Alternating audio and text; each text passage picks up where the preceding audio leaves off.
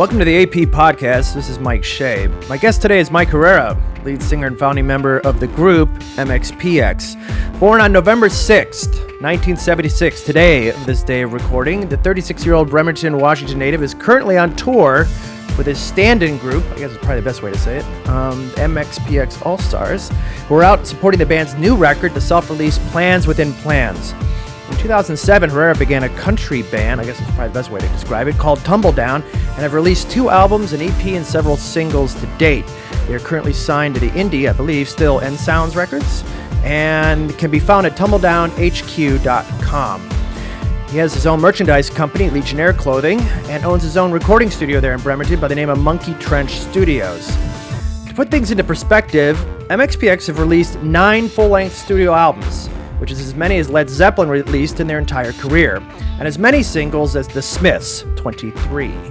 They are currently celebrating their 20th year as a band and have been around longer than Warped Tour and existed as a band for the entire lifespans of Demi Lovato, Taylor Lautner, and Nick Jonas each.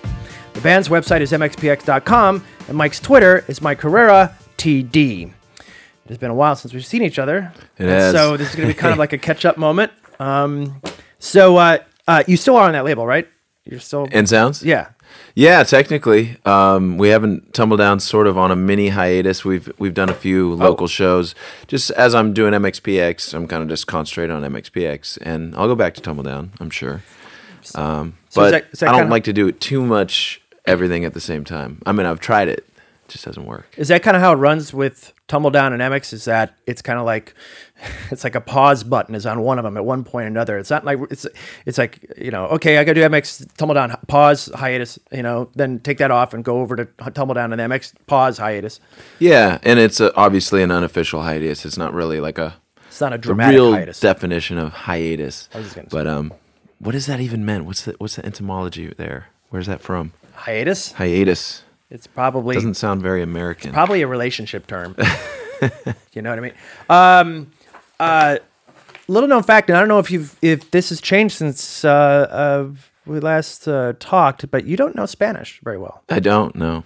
and even though it's your People get so pissed. No, I don't know if they get pissed. They probably get frustrated because uh, we do we do have a lot of um, fans in Latin America in general, and uh, they always are like, "Habla español," and I'm like, "Yeah, not really, poquito." you know that whole bit. Comedian, I don't even remember which comedian it was, but it's like, "Yeah, I know Spanish, poquito." That's like what everybody knows, right. You just right. You, you don't even have the Lonely Pla- Planet Spanish down. You just have like Yeah, the drinking Spanish. pretty right? much. Yeah, dos Yeah. cervezas, por favor. it's it's probably the important Spanish to know. I'd probably say so.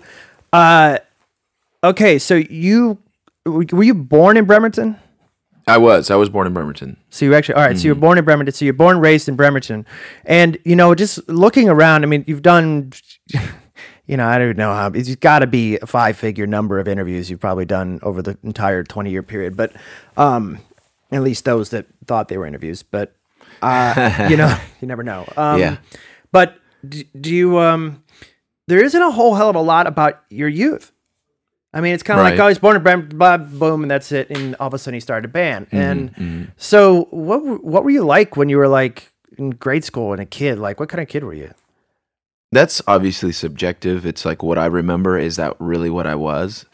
Um, a lot of times I don't even know. Sometimes I'm because like as I learn things about life and about just who I am now and what I've done to get here, I often do sort of just wonder, okay, how much of what I remember is really what happened?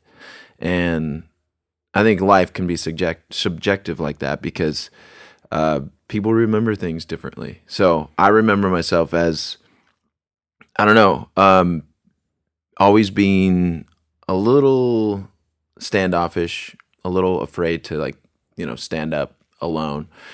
Uh, definitely afraid of public speaking. Um, I started. I was in choir, and I, I, you know we had, we were made to sing in in elementary school, church, that kind of thing. But when I when I started junior high, I started singing, you know, in the choir and doing solos. But I was always so so nervous to to do that, and that that wasn't any new thing for me, you know, as far as just being nervous about doing something new.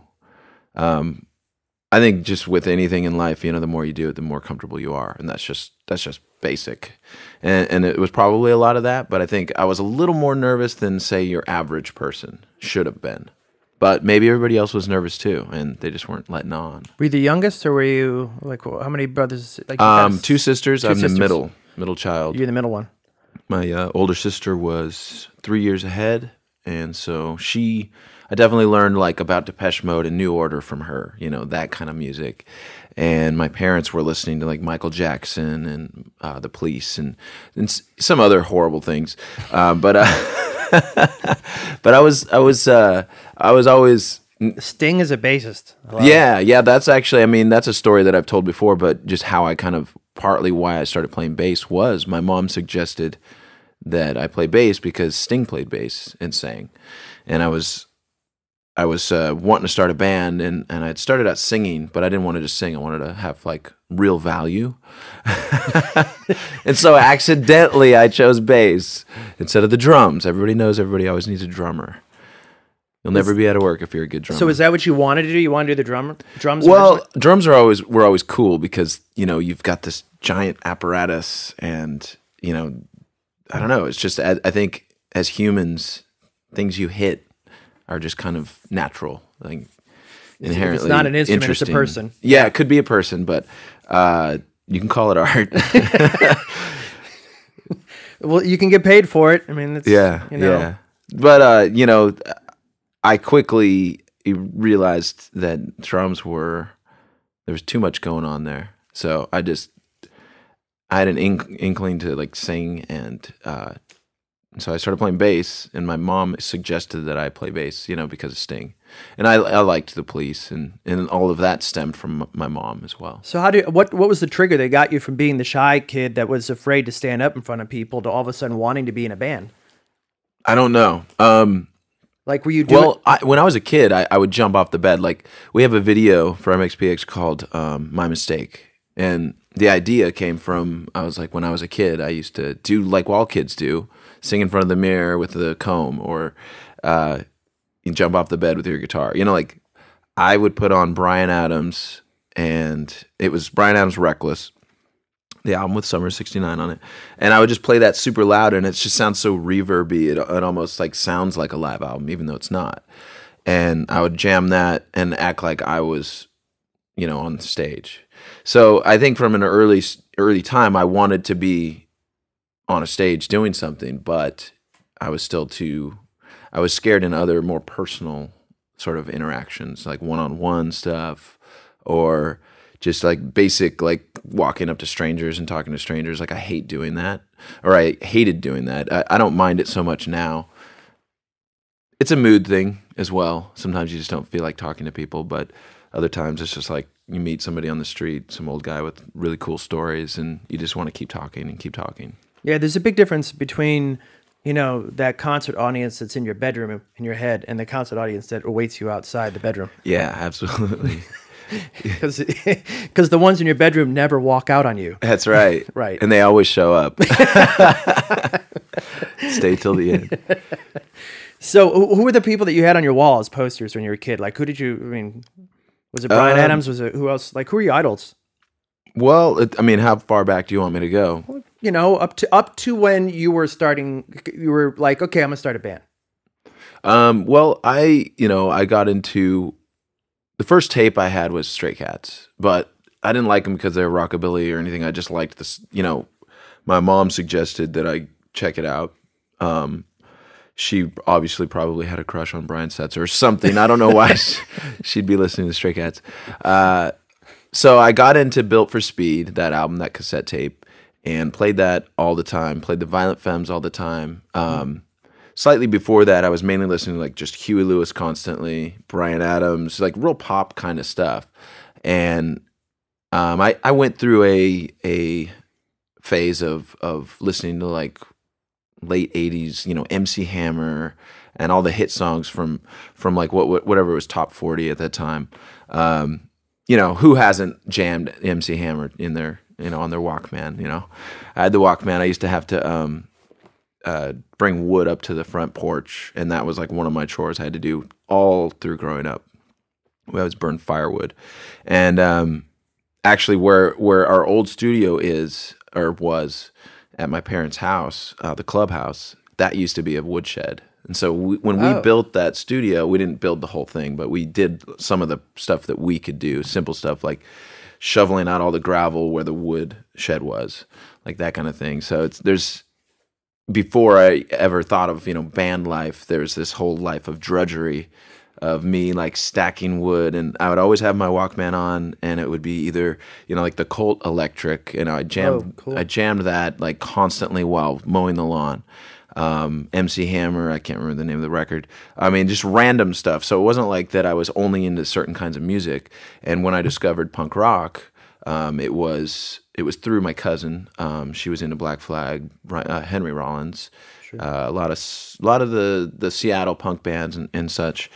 I was into right about the same time. She sort of like introduced me to that kind of stuff. Uh, Henry Rollins. I think one of the albums that I was listening to constantly on my Walkman was "End of Silence" by Henry Rollins. It was like a really heavy like and I was like, okay, this is very Seattle.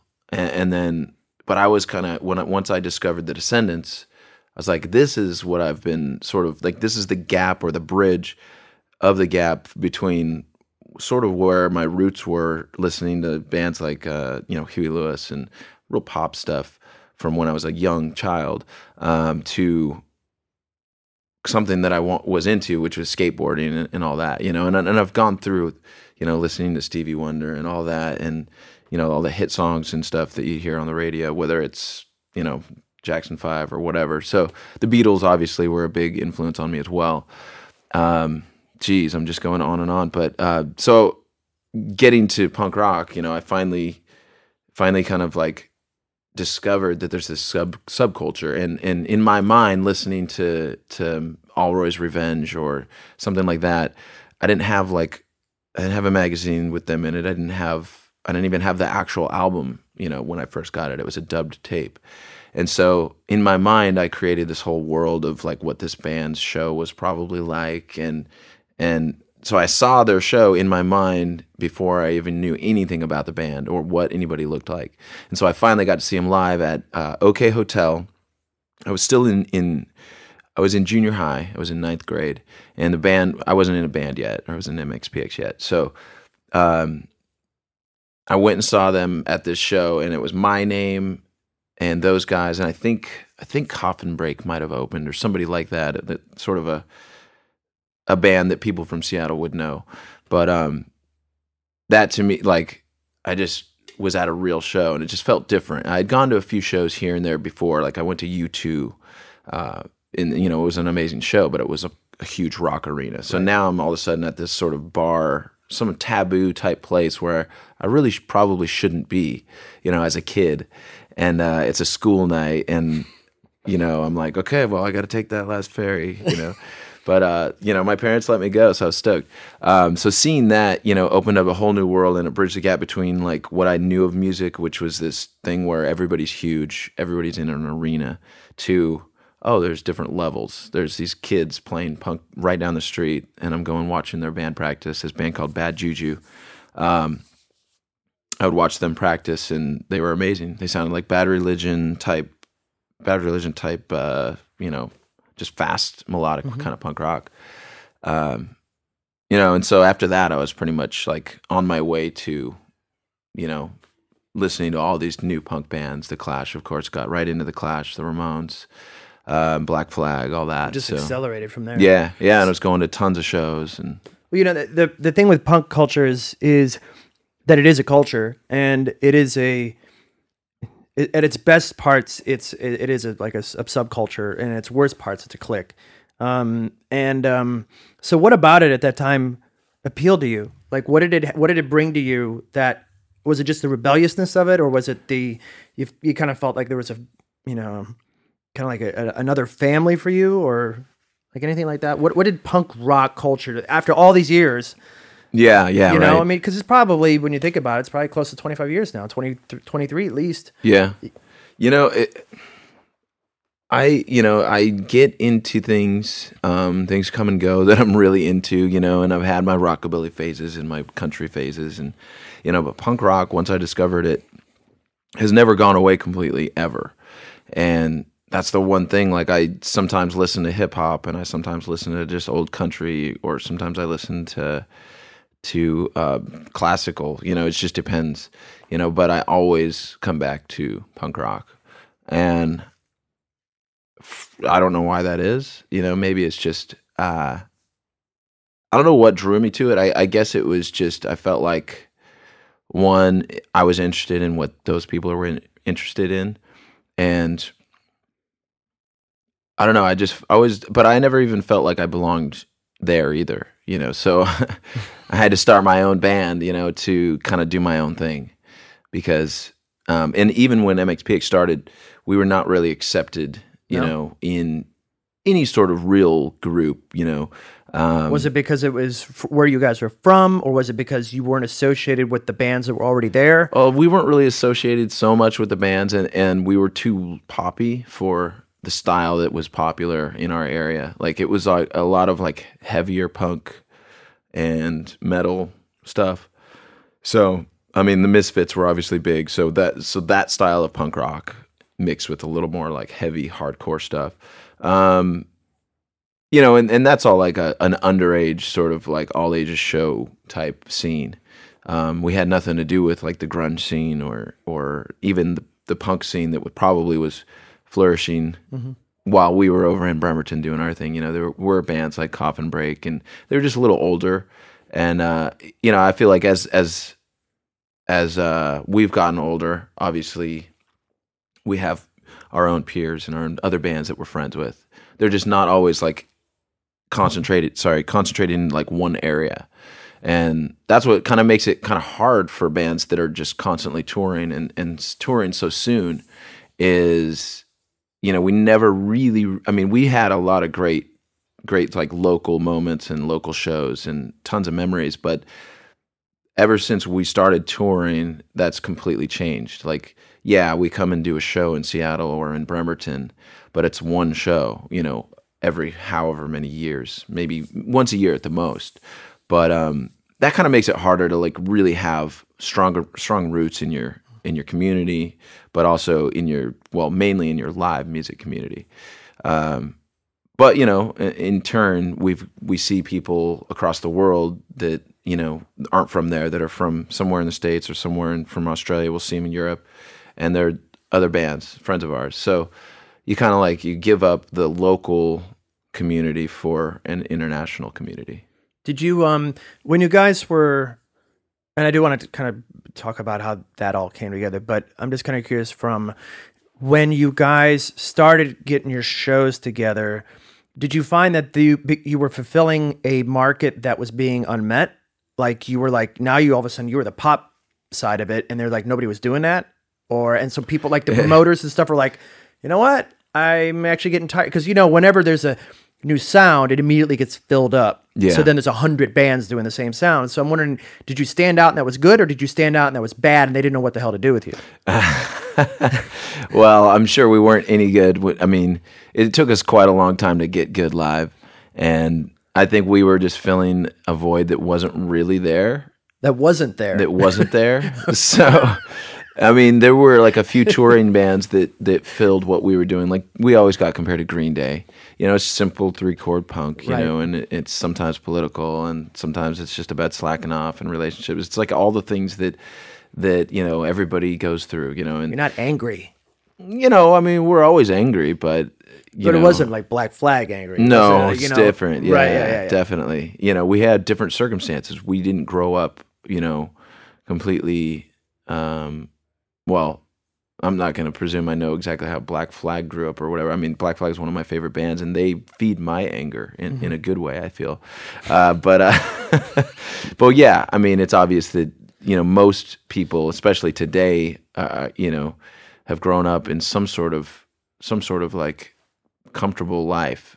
You know, there's just it's the odds are that if you're from America and you're an adult right now, you've grew up in a pretty decent home, even though you know tons of people can claim that yeah we were kind of poor but we still survived. I mean but you know i think that that was different for my grandma's you know my grandma was all she knew was the depression and it was completely different. So i think maybe even there's going to be young kids that are going to be growing up a lot different than the way we grew up. You know maybe a lot worse for some people that are, have been out of work and losing homes and, and natural disasters and all this, you know, things that I feel like we dodged a bullet, you know, where when I grew up and at the time that I grew up was pretty peaceful. I mean, at least because the internet wasn't really around When as far as quiet. we knew things were peaceful, you know, and, and it's funny because like political events and, and historical events that happened during my time, I wasn't really paying attention to.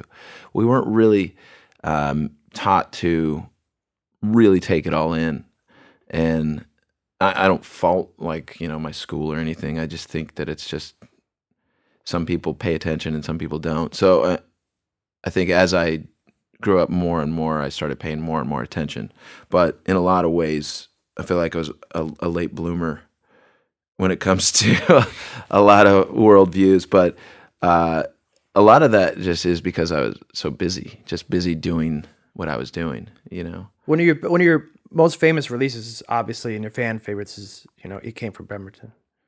And was there a regionalism problem for you guys? Like, did did the people in Seattle that were in the music scene when you guys were starting out, did they kind of say, "Oh, that's they're from there"? Right, Bremerton. It's never been a, a cool like- place to be from.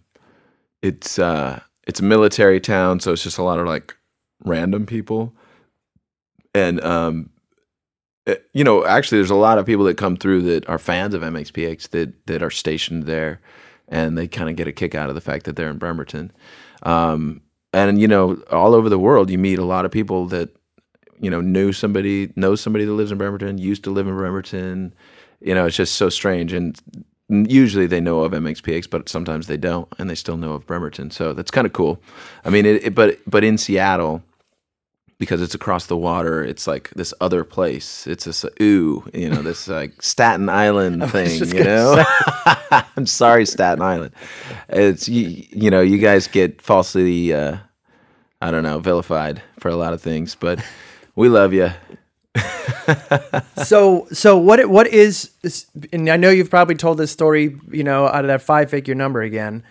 So what what grade were you in when you became friends with Yuri mm-hmm. and Andy? I mean, did you know Yuri first or Andy first? And I knew Andy like my whole life. Okay. We were friends, like best friends Andy all Husted. through. Yeah, Andy Husted, our, our original guitar player. And once I I had gotten together with some some kids from school and we jammed out. Couldn't really put much together. Nothing was no, nobody was playing the same song basically. and I was just singing. And so, you know, the drummer was pretty good and I was hanging out with these guys, Bad Juju, up the street. Um, and I would like ride my bike down there and watch them practice. And so I was like, okay, this is what a band should sound like. And they needed a drummer. And they're like, you know any drummers? I'm like, actually, yeah, the guy, my buddy Jeremy's, you know, pretty good. So we brought him over, and he ended up playing with the band the rest of their career, and like they did pretty well as a local band. Um, I was always like, wait a minute, you stole a dr- wait, you didn't steal our drummer because I, I kind of let that happen. I was like, okay, I know how this works now. so like the one guy that was good out of everybody there, you know, in my group of friends, was, gave know. I gave away. so, so uh, once I found another another guy, um, Yuri. He was introduced through a friend of mine, and uh, he wasn't amazing, but he was pretty good. You know, he was beginning, and uh, he could play. So it was, you know, at that point we we just kept it going. But going back to Andy real quick, um, we we our families um, sort of were friends. Like my mom and his mom were best friends. Oh. So um, we just hung out and did like family stuff. We'd go to their house, they'd come over to our house for the evening, for dinner, whatever. We'd go camping together, that kind of thing. Like that was like family, you know, sister family, I guess you could say. Um, which is so weird to me now because like, you know, once you know, later in life, like no, p- that's just a weird thing to think about. But like that actually happened in my lifetime. Like we had family outings, and you know we were all together. I guess that happens, you know, when everybody grows up, moves away, gets real jobs, that kind of thing. Right. But so anyway, that's how I know Andy, you know, and, and I was like, man, I'm you know, I'm gonna start playing bass and I need a guitar player. So if you're interested, you should play guitar, you're in the band. And so he literally didn't even have any interest in music, goes and rents a guitar, an electric guitar, and, and gets lessons. So he's getting lessons, learning to put these chords together, and I'm writing songs. You remember the very And, uh, first song you ever wrote? Um, yes, I do. Really? Uh, kinda. What was the name of it? Um, I think it was called Acid Trip. and, it, and it's very grungy. You was know, it was it your Hendrix tribute or what was Uh, it? You know, it it was just kind of like uh, Do you remember any of the lyrics? it was just like I'm on an acid trip, uh, and it had this guitar riff, you know. And I don't remember any of the other lyrics, but it said that over and over in the chorus. Well, that's that's what It makes a good horrible. chorus. It was horrible. Repetitiveness, right? yeah, yeah, it was pretty funny. So that obviously never got recorded. But we tried, we tried to jam it out. I think.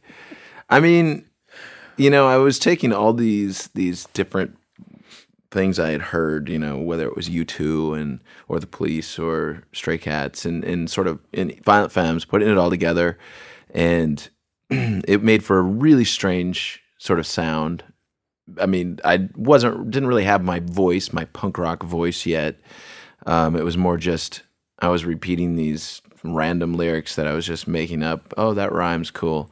But um, the I guess the main thing, like with starting out, was I was just doing it. I wasn't really thinking. I wasn't overthinking. Okay, this is silly.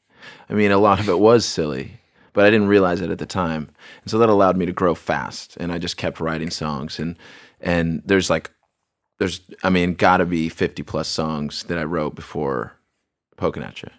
Um, and I had a lot of them recorded, um, not drums, but I had them recorded on a on an acoustic guitar, and I would do like backup vocals, and and I would actually record with the guitar into the boombox. Um, oh, sorry, not I would I would actually record the uh, onto the stereo. My sister had a stereo with a microphone input, so I'd record the cassette on that with the boombox playing like a guitar part. So I would sing to it, and then I would just layer that. So that was like my Pretty good. recording process, and it sounded horrible, but I mean, it's it's pretty. You know, most people wouldn't have done that far, so that's pretty cool. so that's what I started out doing as far as recording, and you know, I've always I've always enjoyed the process of of um, songwriting, and then okay, here's a song that you wrote, but then how are you gonna make it? How are you gonna record it?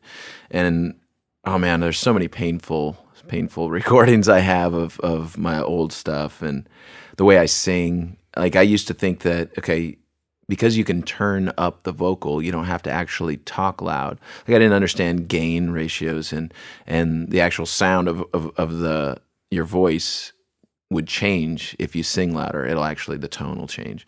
So I didn't realize that. And so I would just sing real quiet and then just turn it up. So it just sounds like really loud, quiet singing. and it's just so bad. It's a really great indie rock band idea in this someplace. There you go. Yeah, yeah. We'll see. We'll Where see. did where did your where did your vocal style come from? Because you have a very identifiable. I mean, It probably came from Huey Lewis. If I had, to, I mean, I would say Huey Lewis. Um, uh, I'm sure there's, uh, you know, the Descendents. Hmm. Um, and as far as you know, Elvis Costello. Midway through our career, Elvis Costello was a huge. I mean, I basically ripped him off at all costs, and uh, so uh, you know, and then I guess I f- I feel like on live i you know this is the problem is like i hate how i sound on recordings usually um and i i somehow don't mind how i sound live but it's because it's coming out of my own head. So i think the problem is is my actual voice is the problem. So so uh but you know if i could just do live you know in the studio then i think i'd do better. So I, I really tried that on this new album, Plans Within Plans, to to sing a little bit more just off the cuff and harder. I don't know if it came across, but You know, you- but you you feel I feel happier with it. Yeah. It's just ridiculous how long it's taken me to. I, I guess I'm making sort of like small corrections as I go in life. So it's so with e- you know every few corrections I look back and I'm like, okay, I can't believe I even used to do that. But you know, it's just these small increments of of hopefully upgrades. There's always that record or that song, um, the final release of a song that every single musician, and it's definitely for a singer, where they do, they get older and they go, oh, I'm like, Yeah, I would Yeah. so redo all that. Is there, what's that one Um, or that record? the whole album Pokinatcha. Really? just- I mean, it's been said it. over and over again. You guys don't really like the first stuff. No, So I mean, and, and it's not even the songs per se. It's uh, it's the recording quality, right? not even the recording Really, quality. you guys have talked about that. It's the production of it. it's the production, as in, okay, we could have used a little editing for one, editing, and then vocally, we didn't do any retakes. Like it's basically a live vocal. Which, yes, I know Elvis and Hank Williams and you know Ritchie Valens and all these guys that actually have amazing talent can do, but um, I definitely wasn't ready for it on our first album to to be singing live in the studio. I mean, it wasn't live to the band, but it was just like a one take. Okay, we're rolling. Go ahead. And then I'm singing, you know, and there wasn't auto pitch back then. There wasn't comp. I mean, there was comps, but you know, Aaron Sprinkle didn't know about comps yet. I didn't know about comps yet. Aaron Sprinkle was the producer. Uh, you know, and obviously, you know, I'm sure Aaron, as a producer, has records that he's like, "Oh my gosh, I can't believe I let that go," and I hope, and I would assume that Pokinatcha was one of those. Um, there's just some embarrassing, embarrassing moments on there. Though that record, it's weird because sometimes the the record that the musician is most embarrassed by or wishes they could change is also the biggest fan favorite. I don't think in this case this is the biggest fan favorite, but some some It's, fans it's considered a, one some- of the a few like of the yeah, like if they were to put like their Oh, top. I like magnified plaid. it's like, oh god, okay. so finally, so I, I do this uh, every so often, and, and it's basically to put the final record so nobody ever asks you the question ever again. I think you've actually hit that point where nobody is asking this question ever again, but just for the sake of online um, uh, posterity, uh, when, like, where did the name come from? I mean, it kind of like we know when, but where? Mm-hmm. yeah. Well, somebody just asked me this the other day, actually, and Okay, uh, well, hopefully they'll never ask again after this. We just got to like give them this podcast. Exactly. That's it.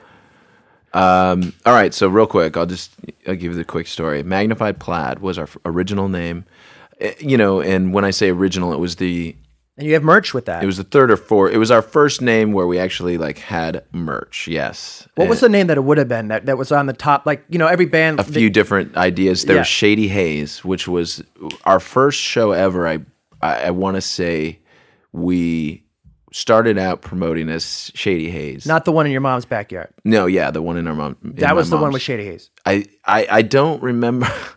I actually don't gotta get your remember. mom on the phone, I think. I don't remember if we went as far as to call ourselves Shady Haze for that show, or if we had changed it just in time for the first show. But if we if it was Shady Haze for that show, then we had a show the next weekend, and it was Magnified Plaid by then. But the world will never know because if I don't know, I mean Yuri might know. We Right. should ask Yuri.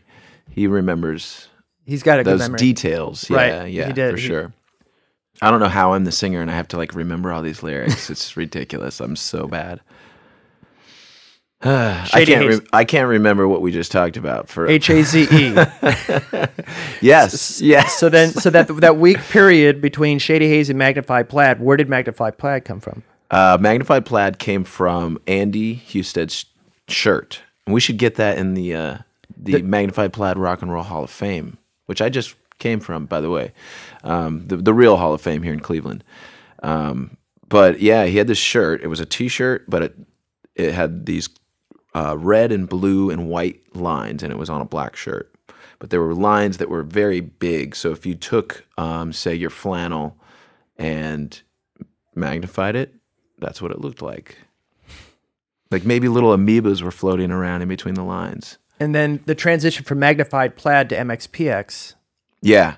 So that was basically we were handwriting our flyers and handwriting our our, our, our tape covers, and I was like, we need to abbreviate this. And so Yuri did MXPX with little X's, and people just started calling us MXPX. So they would see the shirt or see the the cassette tape, and they'd call it MXPX.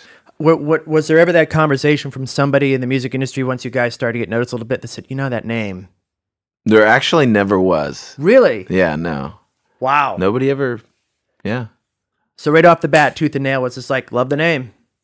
I don't know. I don't know. I don't know if they said they loved the name or not, but you know, it worked. It worked. It was easy to remember. So you guys,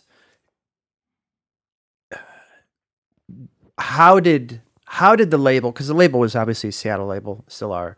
Um, but how did they? Wasn't the story that like one of their, I don't know if, Brandon, the label owner, was at one of your shows, or it was somebody else there, like one of the A and R guys that went to a show and you guys were playing, and that's how. There was a band called Poor Old Lu that came over to Port Orchard, and we opened for them.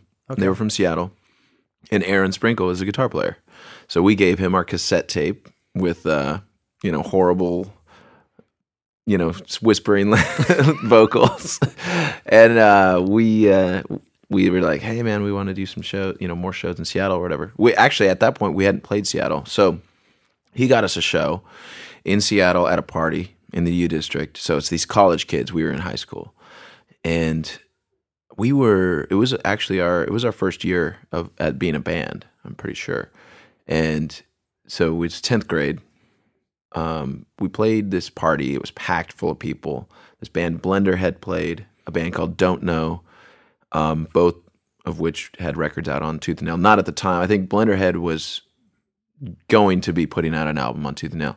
So anyway, we do this. We kind of oh, it's this new band that nobody knew about, and now they saw us play, and so everybody was talking about it in that whole you know that group, that scene. And Aaron Sprinkle then told Brandon, he knew Brandon, hey, I, I found this band. I really want to record a seven inch if you're interested. They're punk rock, you know that kind of thing. And uh, he's like, cool, yeah, let's you know let me hear it. And so when he we went over to Seattle and recorded four songs. And when he heard, when Brandon heard those songs, he's like, I just want to do a full album. And we're like, okay. Which of the four songs in those on that like are any of them still known Um, today? A few, of, yeah. Some of them were on on Pokinatcha. We re-recorded them, but uh, too much thinking, and uh, I don't know. I, I'm pretty sure we actually released those recordings on the new version of Let It Happen. Now that I think about it, Okay, there's some like Aaron Sprinkle demos. okay. That's those songs. So, uh, so you so you went over there and you and you recorded, and you guys are in tenth grade at this point, and now you're you're doing something for a label. And how did like did did that start to do anything to you guys in the high school as far as like you know, like oh wow like here's Like- no, not really. like Well, we didn't. You know, bands recording in a studio? one thing that in people, my English people class. won't get at all is people these days, you know, young kids, is back then I felt weird about promote. I mean, when we had a show, I promoted it. You know, we'd pass out flyers and and uh, put up posters in windows, but we didn't really tell people like about our band and what we were doing on a daily basis, or even that we had an album out. Like I, I, when when our album came out, our senior year of high school, Pokinatcha, we had a C, you know, a, a cassette tape and a CD, and I didn't even tell anybody. Like I, I, I took a few Wow. people found out, and so I'd be like, yeah, yeah, we have an album. You know, I wasn't like super super proud of it, you know, and uh, we just didn't And, and really actually, you're still aren't. self you know, I still am not. So I think I was I had some good instincts there. But uh we just didn't self promote, you know, and, and obviously these days that's all people do is self promote and uh I know I do it as well, but uh it's just I get so sick of the sell. Like I just don't want to sell people on like coming to my show or buying my album. But at the same time, if you don't tell people that it exists, how can you expect them to to know about it? But you know, there's that there's that thing where Do you ever get days you shut down? You just can't do it. yeah, absolutely. More than more often than not. Like I I mean I, I enjoy my day. I say I I just ignore email and I ignore text messages and um not to everybody, just you know. but business wise, you know, but at the same time, like I've gotten better at when I know something needs to be done, I just do it. And I'll just make a decision right away, make it happen. Um, and if it's something that's not as important, I just I just can't care. I mean, it's not that I don't care about said person or this or that. It's just that it's one of so many things that I can't care because I physically can't and mentally can't keep up with that amount of work and it's not on my priority list to do so. My priority list is to live a good life, period. And that if that it means that oh, to live a good life, I'm going to go and, you know, answer this email, then I'm going to go ahead and answer that email. But uh I always try to prioritize that. Did that know. change for you at some point? Did you like prior to Abs- that like Absolutely. when was that? I've always been a get my homework done before class is over kind of guy. And I still do that from time to time, you know, but it's always because I want to be able to do this or I want to have free time to do this. So uh, it's not because, oh, I see value in this or that, even though like I do see value in learning and, and I, I learned a lot from high school and I feel like I retained a lot. Um, although, you know, you can't ever tell what what was complete crap and, and wasn't, you know. So, you know, the more you learn, the more you realize what you've learned probably isn't true.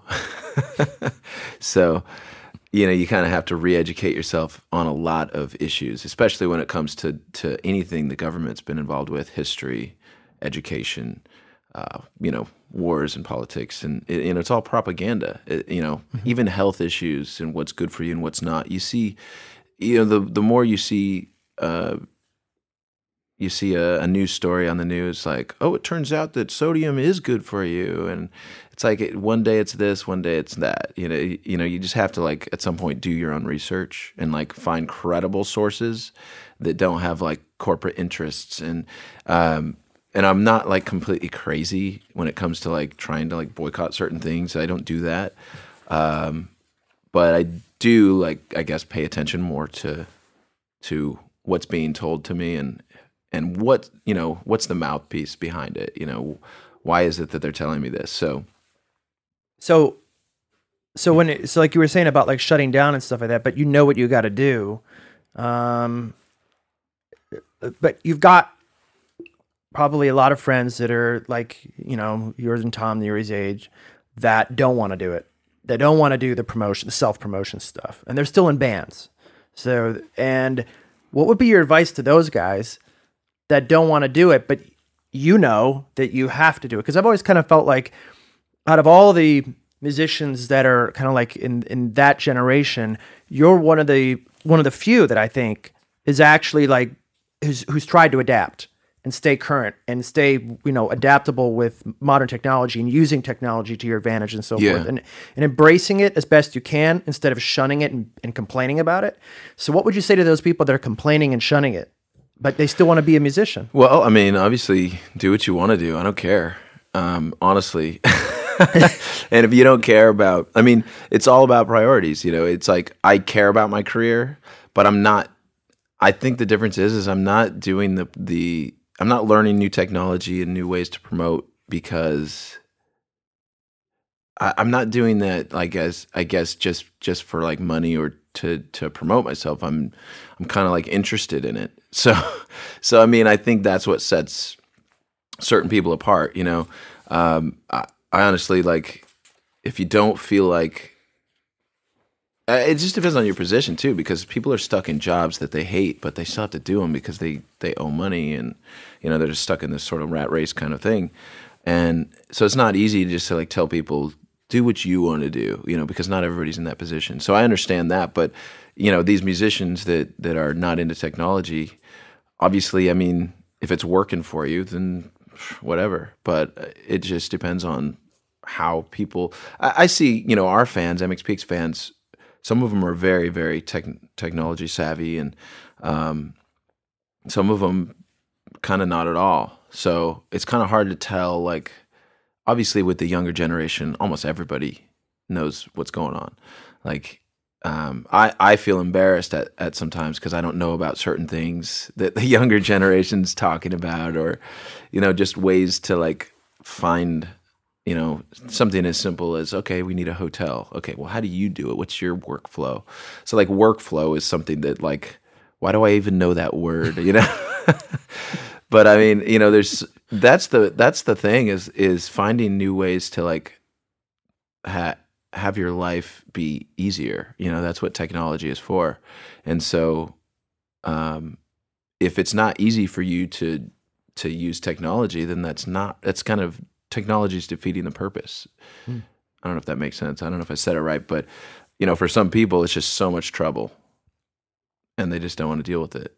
So, you've been really into uh, videography and film mm-hmm. and editing a lot, and that's been pretty much I think since I've really gotten to know you, and that's like when did you first start getting into into because now you actually I wanted to mention this you you, you have this series you had two episodes out called Best Life mm-hmm. and you, you, and it's on your it's a video channel for it that you've yeah. created um and uh and it's basically you know um let me read this here. This is a description. This is about all about having the best life that I can, even when I'm having the worst day. These are the stories, places, and characters that contribute to my personal life experience, big and small sharing ideas, interactions, finding the exception to any rule, enjoying the now, and examining examining the could be futures through video, music, and the ever changing, increasing innovation of technology.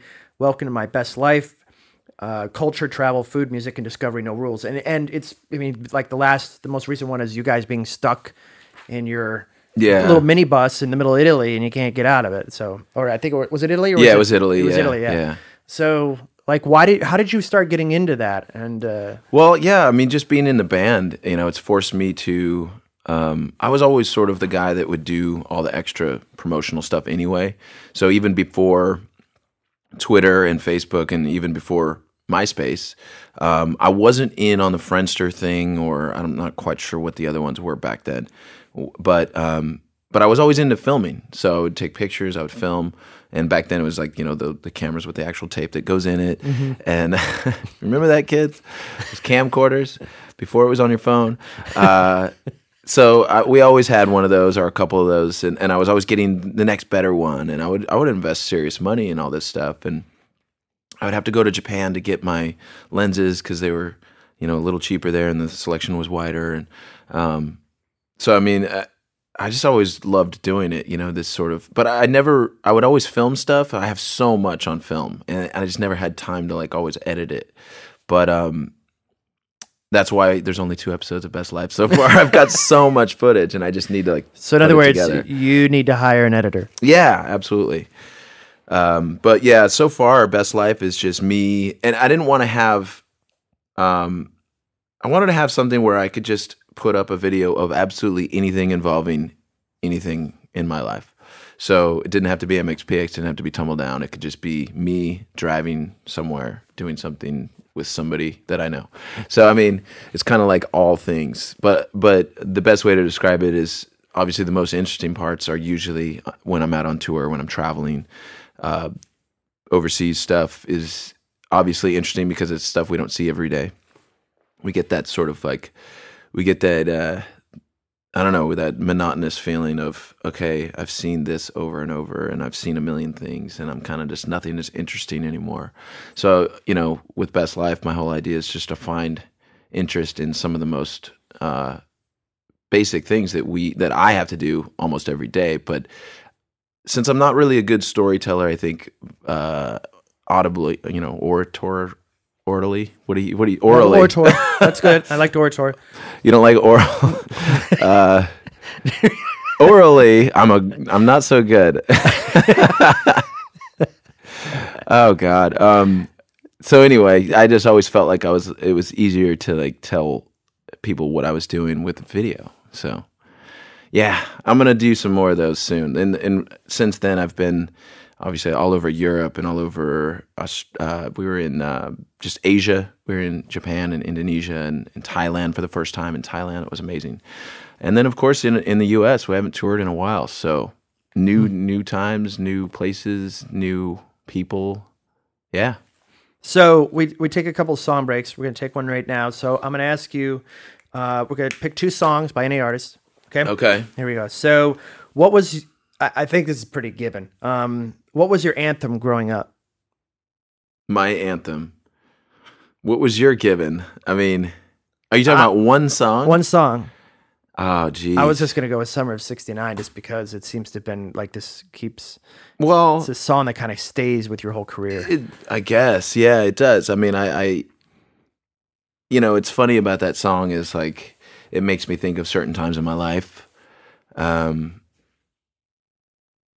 but obviously, it's got you know over the years, it's the, its meaning can sort of change. You know, it's such a simple song though, and and I, I kind of feel like those are the types of songs I was writing, like whether it was "Move to Bremerton," um, where yeah, not everybody's necessarily moving to Bremerton, the town, but they can they get the long distance relationship thing and uh, meeting people in other places and sort of having, you know, we've all most of us have had some sort of like experience, whether it's like a summer break vacation thing where you meet somebody, you have an amazing connection, and then you just never see him again. You'll just never see him again, and then you every now and then something will make you think about that time, that summer, that week, that city, whatever it is and it's like, oh yeah, that person. That's so that's so crazy.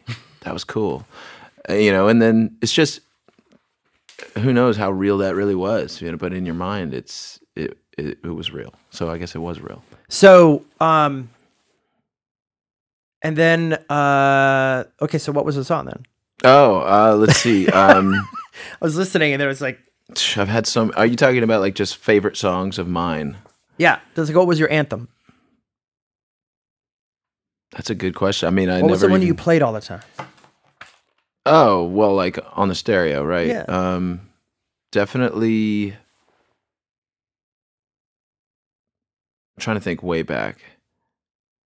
My the first song I ever I ever sang to Okay. on the radio, and I've told this to you I think before, but was on the road again, Willie Nelson. So that that's always been sort of a huge influence on me Okay. uh, the words and then uh, but then as far as like once I got into punk rock, um, I was so into into the song "Clean Sheets" and the song um, "Jealous Again" by Black Flag. So "Clean Sheets" by the Descendents. That was just like the. It was, I don't know. I guess what I was into, you know, as far as like you can call it pop punk or you can just call it melodic punk or whatever it was, rock and roll.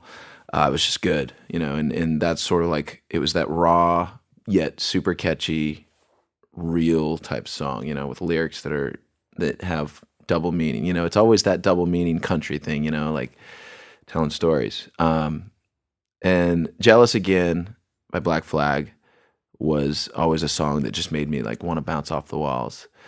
And I used to put on I put on like which seven inch? I had a I had a Black Flag seven inch. It started out with "I've Had It," and it was like and I would just put that on my record player, and it sounded so tinny and so crappy and so perfect, you know, like like because I didn't have any like big speakers, but like that was like that was what punk rock kind of sounded like, and that always just you know, it's a wonder that we sound like we sound, and, and people know us for like songs like "Chick Magnet" and songs like uh, "Move to Bremerton" and and um, you know, kind of lighter stuff.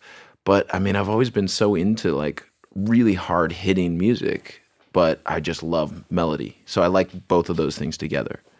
Um, yeah, so I mean, I, I feel like that's kind of like why we put out that new with the new album we put out all our there there really isn't any super super like pop songs on the record but even the songs that we chose as singles were like almost opposite of pop like just uh just fast skate punk kind of songs like aggressive because that's really kind of what we are I, I wanted like i didn't want to do any bait and switch trick the audience into like some fun little catchy number um and since we have our own record label now, I get to make the decision. So there it is.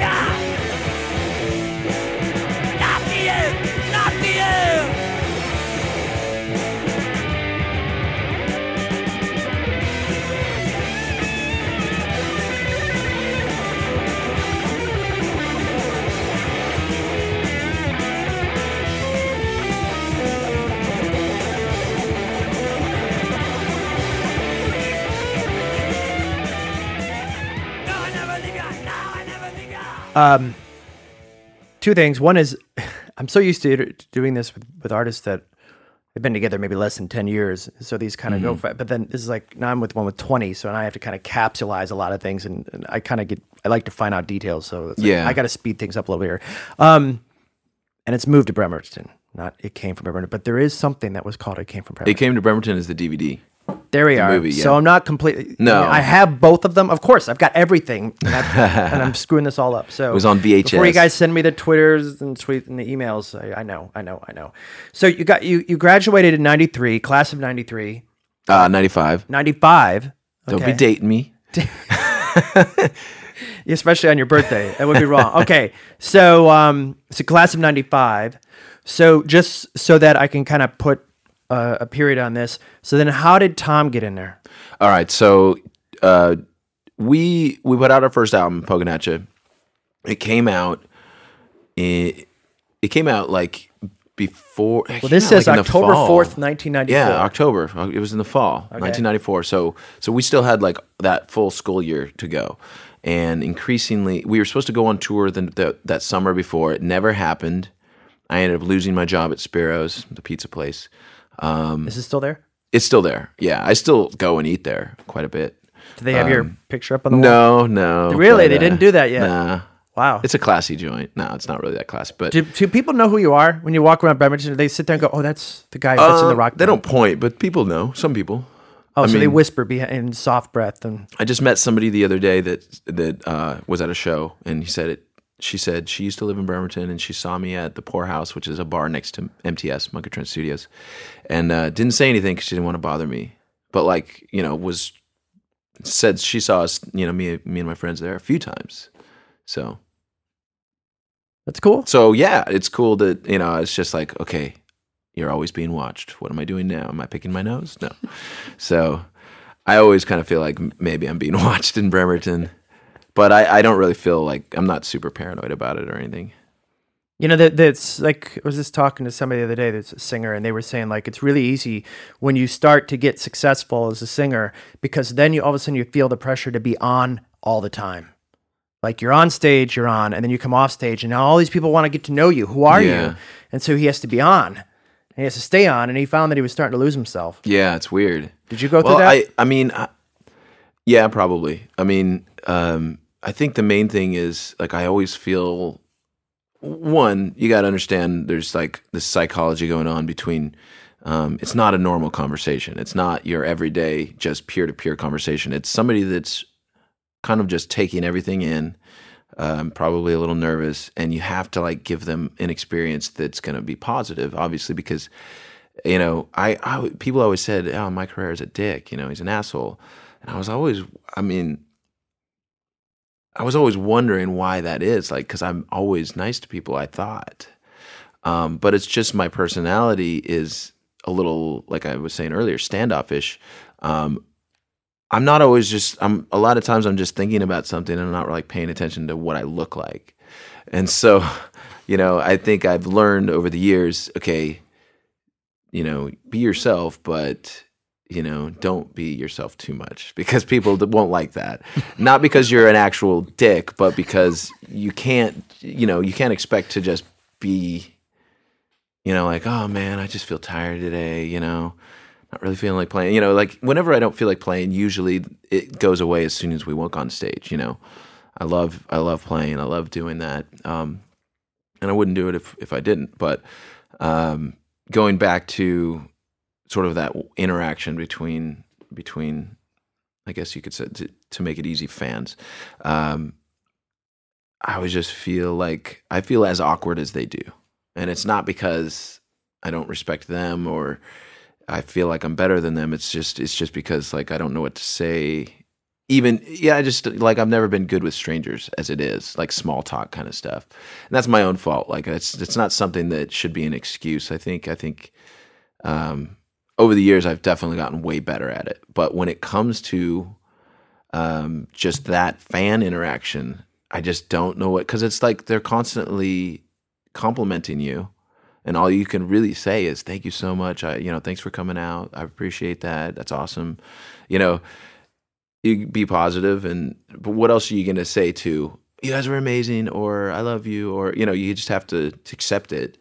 But it, it always it always feels a little strange Was there ever that fan that just you never forgot about? The one that was like maybe it was just the, the right moment or the, the the special moment or that what or that story or whatever that that just kind of said something to you that just kind of gave like I don't know that just left a real big impact that like you've just never forgotten. That maybe it kind of keeps you in check or maybe it's something like you know this is why I do this. Yeah. Well, you know, there's there's always reminders, um, and I think we all need reminders of of what's important in our lives, and and I don't know that there's one person because there's just so many people in the world, and I'm and I'm constantly meeting people, but there's so many that I do remember. Um, I remember their faces, I remember their names. Um, I've I've gotten you know, to be friends with a lot of these people, a lot of the fans that have come out over the years now are I consider to be just friends. Um, my buddy Jason Kaiser from from Bismarck, North Dakota, he was a longtime fan. He would drive five hours, eight hours to see us, and when the right, you know, you see somebody enough, and if they have the right personality and it's the right circumstances, then you just become friends. And and um, he came out and you know he, came out and did merch for us on the, the beginning of this tour and just hung with us and That's awesome. you know just it was it was his vacation from his life you know for us this is our life you know but he fit in well. And, and you know there's lots of guys like that that have that have done that over the years. And um, and girls too. You know we've met a lot of great people along the way. So fans um, are just friends that you just don't know that well yet. And then they become friends when you get to know them better. So that's sometimes that first interaction is is awkward but it's only because the circumstances are awkward i mean anytime you've got this this sort of like band guy and or whatever it is person in in sort of like the spotlight and then person that's paying to see that person do do a service you or ever- perform Have you ever thought about the psych? I mean, because you are, you're kind of a psychological guy. So have you ever kind of thought about what it is about a artist that causes like this bug lamp effect of people around them to kind of like gravitate towards them? Well, I've always felt that that um, whatever those people have, I never felt like I had that. Like I've always just felt like I'm just normal guy that writes some songs, and and people really just they they they gravitate, but like not quite with the. There's some sort of force field between me and and people. Um, I don't have a ton of close friends, and I, I I do have you know the guys that I hang with are really good friends of mine. They're my best friends, and and I've got a lot of good acquaintance friends around the world. But I felt like I've I haven't. Uh, I don't know. I feel like I've I've there's something about me that that makes people not not want to ask questions unless they don't know me at all. Then they'll ask the most personal questions. it's like the opposite of what I want. Like I would rather have, you know, somebody that uh, I'm good friends with asking me personal questions or me to them then sometimes people just come out with like super personal crazy questions and they they want like all your time and you know that that to me is kind of a bummer but Yeah, and, and I'm I'm kind of a person. Uh, I don't know. I'm, I'm private in some ways. You know, I definitely keep some of what I think very private. Um, not I don't know why that is. Um, but even even to my best friends, sometimes I won't even tell them like, ah, we got a car. You know, we got a new car. Yeah, you know, had to do it. Like our engine died. You know, that kind of thing. I wouldn't even tell them that. I, we just Holly and I would just go and get it, and then they would see that we have a new car. Like I just feel weird about telling people about anything in my life. Um, so it's when it's like trivial things like something like that or whatever. I don't feel like I should waste people's time. So I think it's partly my fault because I don't tell people about things, and, and I'm trying to like do better at that too. Like trying to like text my friend now and then about, hey Greg, you know things are going well on the tour. Like because when we go out on tour, a lot of times I won't talk to any of my friends like at all at home. Um, so it's it's not because I don't love them, but it's just they're doing their thing, I'm doing my thing, and then everything's fine when I get home. So Well, you actually said that. You said that. Um, uh, let me see here. Da, da, da, da. Where, wait a second, I might just get. Um, where you basically said that the thing in, in one of these videos that you made, you said that um, when you get out here, you have to realize there's a job to do. mm, And yeah. it seems like a, that's like a big trick for a lot of musicians when they're first starting to tour. Those, those first few tours, especially if they're right out of high school, you know, where they're like it's the party first. yeah, yeah. And they don't think of it as professional yet. You know? Yeah, it's more like, absolutely. Holy crap, I'm in New York City. Holy crap. You know? it's just like, let's do everything. Like, you know, you got a show and you have to load in and you gotta like you guys gotta go to Guitar Center. Yeah, I've kind of gone back to that. Honestly, like it's just, I mean, and I'm touring with a lot of guys that are that are newer at touring, and uh, you know, my my guys in Tumbledown, we've t- done a lot of touring, so they kind of they know the drill. But the first couple tours with them, you know, it was like I was dad. I was telling them this, that, that, and I've kind of just gotten to they know enough, and to where I don't have to worry about it. We just I just tell them once this is what time we got to get up, and it happens. Um, and now I can go back to just doing what I do rather than controlling everything. And um, but it, it's it's a weird thing because you know you got girlfriends like um, we're touring with you know band a, a band FLF that it's their first real out of state tour. And it's amazing to be with them because they're just they are like that like whoa we're here we're here. And you know honestly I'm right there with them. Like I've been to Cleveland tons but I've never gone to the the Rock and Roll Hall of Fame. So I get to do something for the first time after over 20 years doing this you know in Cleveland so I'm still finding On your birthday. on my birthday. I'm still finding new things in life, and and that's the that's the thing is like yeah, there's nothing new under the sun, but if if it's new for you, it's new for you. So, you know, and it's eh, you know, and and it's interesting for people to see things um, from a different perspective. I think, and when you know somebody's stuck in some town and they feel like they you know they have access to the internet, you know that whole like there was like a, in a Simpsons episode like way a long time ago where Matt, uh, Lisa Simpson was like, I get to go to wherever, and she would crack a book open and be there. I don't know even know if if that's the right reference, but it's kind of like that with the internet. You know, you can follow your favorite people, but not only follow what it is they're doing, but how they're doing it and how they get there, the journey and the the you know the voyage, everything that goes into what they do. So basically, when you were growing up and you used to imagine what those musicians or those first cassettes that you got were like in real Mm-hmm. person, and then you were just kind of talking about where, you know, there are probably fans that have been doing that to you. That like maybe they knew they were going to get backstage tonight, and they're like, "I wonder what he's like." I kind of know what he's like. I have a feeling I know what he's like. But Instagram and Twitter and that breaks that whole wall down. So now they're kind of like, "All right, So I know he's into this, that, and this, Yeah. and he just got his hair cut, and he's gonna he and he said he was in a great mood today on Twitter." So But you feel like, but but people when they really follow somebody, um, maybe more than the average, you know, just follow whatever, read. Oh, that's funny, haha. You know, uh, but you know, they feel like they know you, and they do. They do know you better. You know, does that freak you out? No, I don't. You know, that part of it doesn't really freak me out. Um, So has it made the relation has it made that relationship between the artist and the fan better, you think? Because of all this wall breaking down? I think in some ways, definitely. I mean, um, there's there's there's different types of people, you know, and so they're going to react differently to what it is they like. Some people are obviously going to cry when they see Michael Jackson. Other people will be like, "Yeah, that guy's kind of weird." So I mean, eh, you know, we have that same reaction, you know, across the board by people. Some people are super into it. Some people just want to see the music and don't really care about getting a photo with you. So um, you know it's allowed it's allowed everybody across the board obviously more access but you know you don't have to take that access if you don't want to. So some people choose not to, or just don't care enough to choose to. I guess I don't know.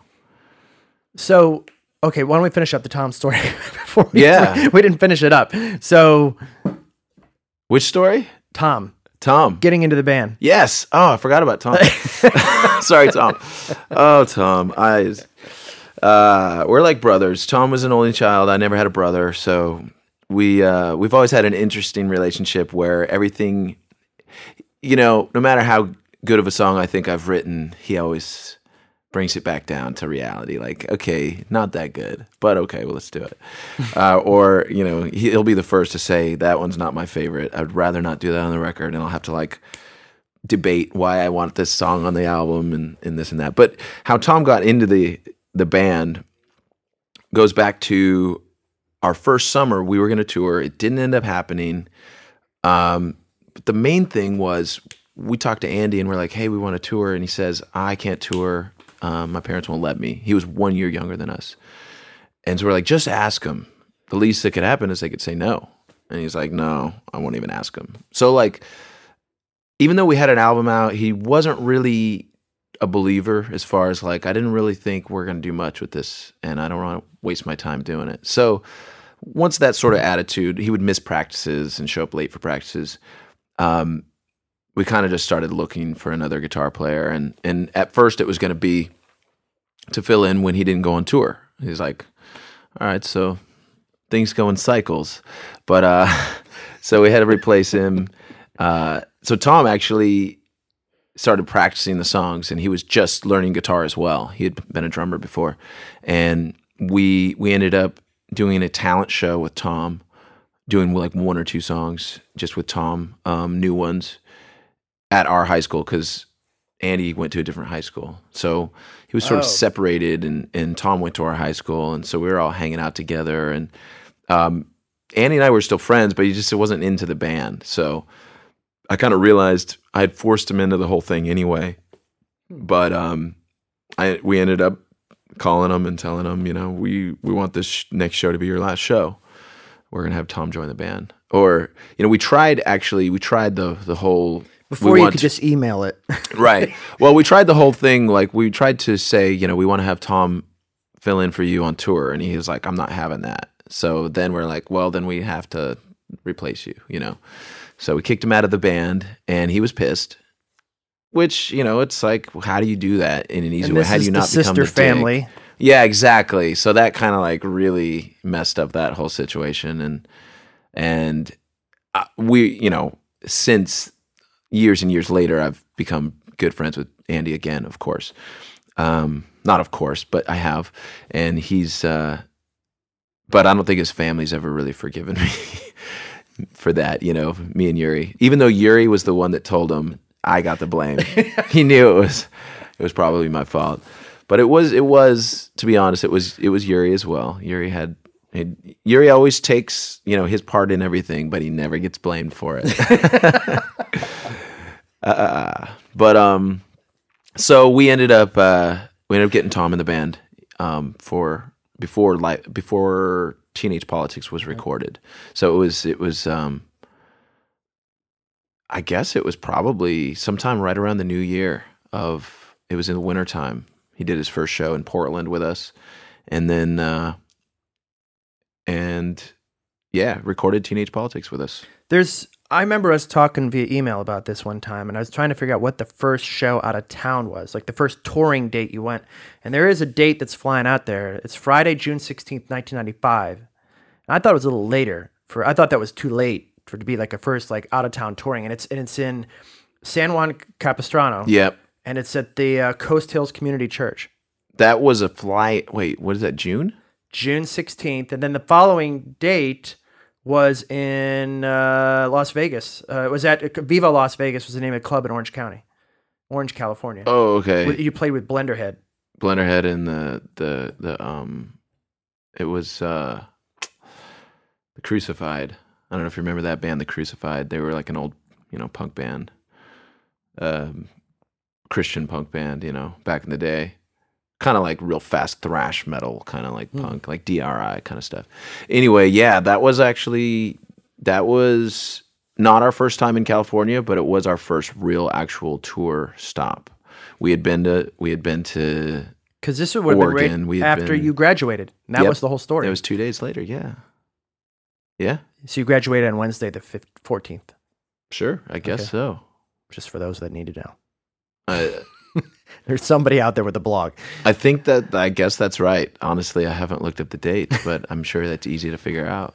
Okay. Yeah. Just just curious there. So Does so it sound right or does it sound fishy? no, it sounds right. I mean, you know, it's it the timing of it seems to match Yeah. with the graduation and then cuz that's the whole story. Is you guys Yeah. you were out. Yeah, we went we went to California. We drove straight to California and, and shot punk rock show the video. Right, right. Did a show, um, and then the crowd footage is from that second show in Orange County. Um, at the it was like a big warehouse type club, and uh, yeah, we shot shot part of the the crowd footage of punk rock show there, and we did Wanted. Actually, we did Wanted before that. No, we did Wanted the day after our graduation in Seattle, where we filmed Wanted, and then we drove to California and filmed immediately punk rock show. So it was like, yeah, right away we were just busy doing stuff. So um so you you did the two records for Tooth and Nail and then was slowly going the way then went over to the over to that's when like it was a kind of a, a duo. I don't know if it was like an upstream did- deal we between did- Tooth and Nail and A&M. Yeah, we did three albums with Tooth and Nail, and then the, the they had re-signed us before Life in General. They'd re-signed us because Right. they didn't want they want that record contract to run out. So That's they right. gave us two, a two hundred dollars signing bonus, all in two dollar bills. We thought that was pretty pretty cool. Two hundred dollars, really? Cash? We get to keep this? Oh, jeez. And this was, we were like- so stupid, but hey, whatever. Um, Do you? I mean, you like- guys have always kind of felt that way. That like you guys were, like, like I've always kind of like you guys have always kind of felt like we made every single. I think you even said it at one point. You said we have made every single mistake Yes. that any band could ever make. probably, period. yeah, absolutely. And so why was that? Like, why didn't like? because we had people around us that didn't have our interest in i mean we the people that had our best interest in mind didn't have enough knowledge about music or any sort of business one mm. The rest of the people that did have the knowledge had too much knowledge and used it to their own advantage. So we just got screwed on all accounts. Some of it was on purpose. Some of it was just lack of knowledge and lack of know-how. Innocent basically stuff. Right. and uh, you know things were different back then. I mean we were just obviously kids but we were from a small town and we were kind of just working on the assumption that it could all end at any second. So take what you can get Which is still the way musicians today. yeah are. they, it's still like that If Yeah. anything, I think they probably feel the pressure even more because with the internet, you can see how fast it can end. Where Yeah. Back then, you really couldn't see it. You were kind of, it was more like this ambiguous yeah thing. You just didn't, you know, like, well, the future, and it's like, who knows where it is. But on the internet, you can just look on any record show. You can see everything right there, and you're like, I'm going to be wiped out. It's Yeah. coming. It's, you know, the tidal wave's coming. right Um. so during those during those years um with the the major label what did you come out of that experience with? Like what's your Um, I came out with that experience with the idea that never trust anyone. Because they will they will just crush you, and uh, business wise, you know, and I you would think that I'm a ruthless business person because of that, but honestly, like I'm very fair and very lax with my business because you're very punk rock with your yeah i just i just don't i don't want money to be a problem or an issue and and i see when i do when i am low on money it's like it it like stresses you out you know? Um so i guess the less i care about money then the less stressed i be i am. Um and so i just kind of like even though like i've had to to to do things a little differently business wise obviously correct mistakes I choose not to be like a ruthless business person because like that's not what my goal is. That's not that's not on my priority list. Is money is something that like is allows you to do what things you want to do. It's not the end goal like it is for some people. Some people just have like that sort of like I must make money. I must must work constantly because to them money every buys ounce of- power and access yeah. Right. Yeah. So, I mean, to me, I would rather just enjoy life and work when I got to work. And I kind of have that sort of like slacker mentality in a way when it comes to business, but I still feel like I do the things I need to do to make it happen. So, uh, you know, there's a nice balance there. But So, but the, so what were the good things that came out of that? Out of the good May- things, obviously. I mean, obviously, just a a lot of the the opportunities that we got. Um, being able to play with so many bands, get on so many tours, uh, meet so many people. Um, you know, for me, it's all about collecting life experiences and and uh, you know, sort of like cultivating new ideas, cultivating um, good vibes. I know I sound crazy right now. Like I'm not that I'm not that much of a hippie, honestly. Like, but when I think about what's important to me, I sound like a hippie. You know, when I talk about what's important to me, my family, my you know, uh, spending time at home, you know, with my, my dogs, my wife, you know, that's important to me. Um, but also playing music out here on the road, traveling, seeing new things, that keeps me vital. That keeps me connected to to that flow of ideas and that flow of culture that I feel like I I wouldn't have if I just stayed in town. You know, and obviously it's easier with the internet. You can you can sort of absorb knowledge and but if when you're in it it's so much different. I mean, I know that for a fact. I know that that the things I've seen with my eyes and heard with my ears and experienced all around me is something that I really experienced. And not to say experiencing it on the internet is is not real. It's real. It's just in a different way. Everything shapes everything changes the shape of something no matter Right. what you do. So, So what are the what are the and without like having to name names um, necessarily, but if you want to, um, but what would be those few things that were just the worst, like those things, the mistakes, like what were those worst things that could possibly have happened for you guys over the years that Yeah. you want to, other beginning bands that are like maybe an AP recommends these beginning bands that are starting on Warped for their first time this next year. Yeah. that you want them to know about, like this, this will, this probably could happen to you. Yeah, and we I- went through it. I would say like the main thing for us was um, aside everybody knows about our trouble with Tooth and Nail, and we've since obviously uh, been fine with them. Uh, but you know, we didn't we didn't really have a lawyer read our contract, so doesn't matter if you trust somebody, have somebody that's not a party to you know that company read the contract. A lawyer, obviously, I think. Um, just to make sure there's nothing in there, you know, and and maybe it's not an intentional thing that that the company themselves put in there. Um, there was always there's always an excuse like, oh, my lawyer just put that in, and it's like that doesn't matter. It is what it is, you know. It's like the government does this thing all the time, you know, where they have this bill. Oh, in order to pay, you know, our soldiers, you're going to have to say yes to, you know, being imprisoned indefinitely as an American citizen for what, you know. So stuff like that, you know, record labels do that a lot, and uh, I think everybody does that in life. Don't just trust people. Like honestly, like you know, and I'm not trying to say I'm distrusting of everybody. I do trust people, but I still count the money. I mean, it's just a responsible thing to do. Um, and that brings me to management. Also, it's just like the two pronged attack on bands is management and record labels. I think uh, booking agents are pretty much straight up. I mean, if they do the work and book you the shows, they get the percentage, they take care of stuff. And if you're getting what you need from them, you're usually going to be straight up. Booking agents, I, I got nothing horrible horrible to say overall. It, they're they're all just doing their jobs. Um, but uh, yeah, back to management. Um, we trusted our manager, you know, and we've had a few different managers over the years, but we had this guy, and uh, he ripped off so much money from us that we had no idea about, no idea. And he was the guy that we, in a million years, would have bet all our money that he wouldn't ripped rip us off, you know. But people get crazy; they start doing crazy things in their own lives, and you know, who knows why people steal from from kids, but uh, they do, and you know, it's just people are out there. So um, I would choose wisely and never never fully believe anybody. Ask to see the documentation, know where your money's coming in and where it's going out. You don't always need like a crew guy for every person in the band. You know, just remember where you came from and then you know, if you're what are you doing aside from tuning your guitar? Are you using your time wisely? Some bands are. Some bands are just sitting around doing nothing. And and like I said, I live my life as if, you know, I don't want people telling me what to do, so I'm not going to tell you what to do, you know, with your band and your money. Do what you want to do.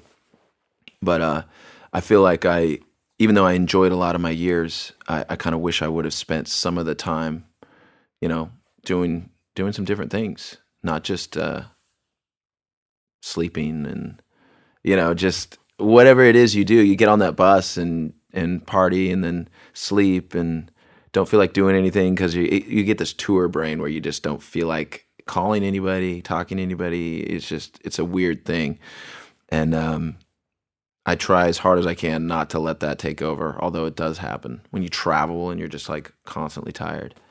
But Well, you, after the after the major label experience, and then you went over to Side One. Yeah. Then you went back to Tooth and Nail, and you and there was there was a makeup, and then went independent. So, what are you enjoying and then not enjoying about being independent versus? I'm enjoying getting to make all the decisions, but I'm not enjoying having to make all the decisions.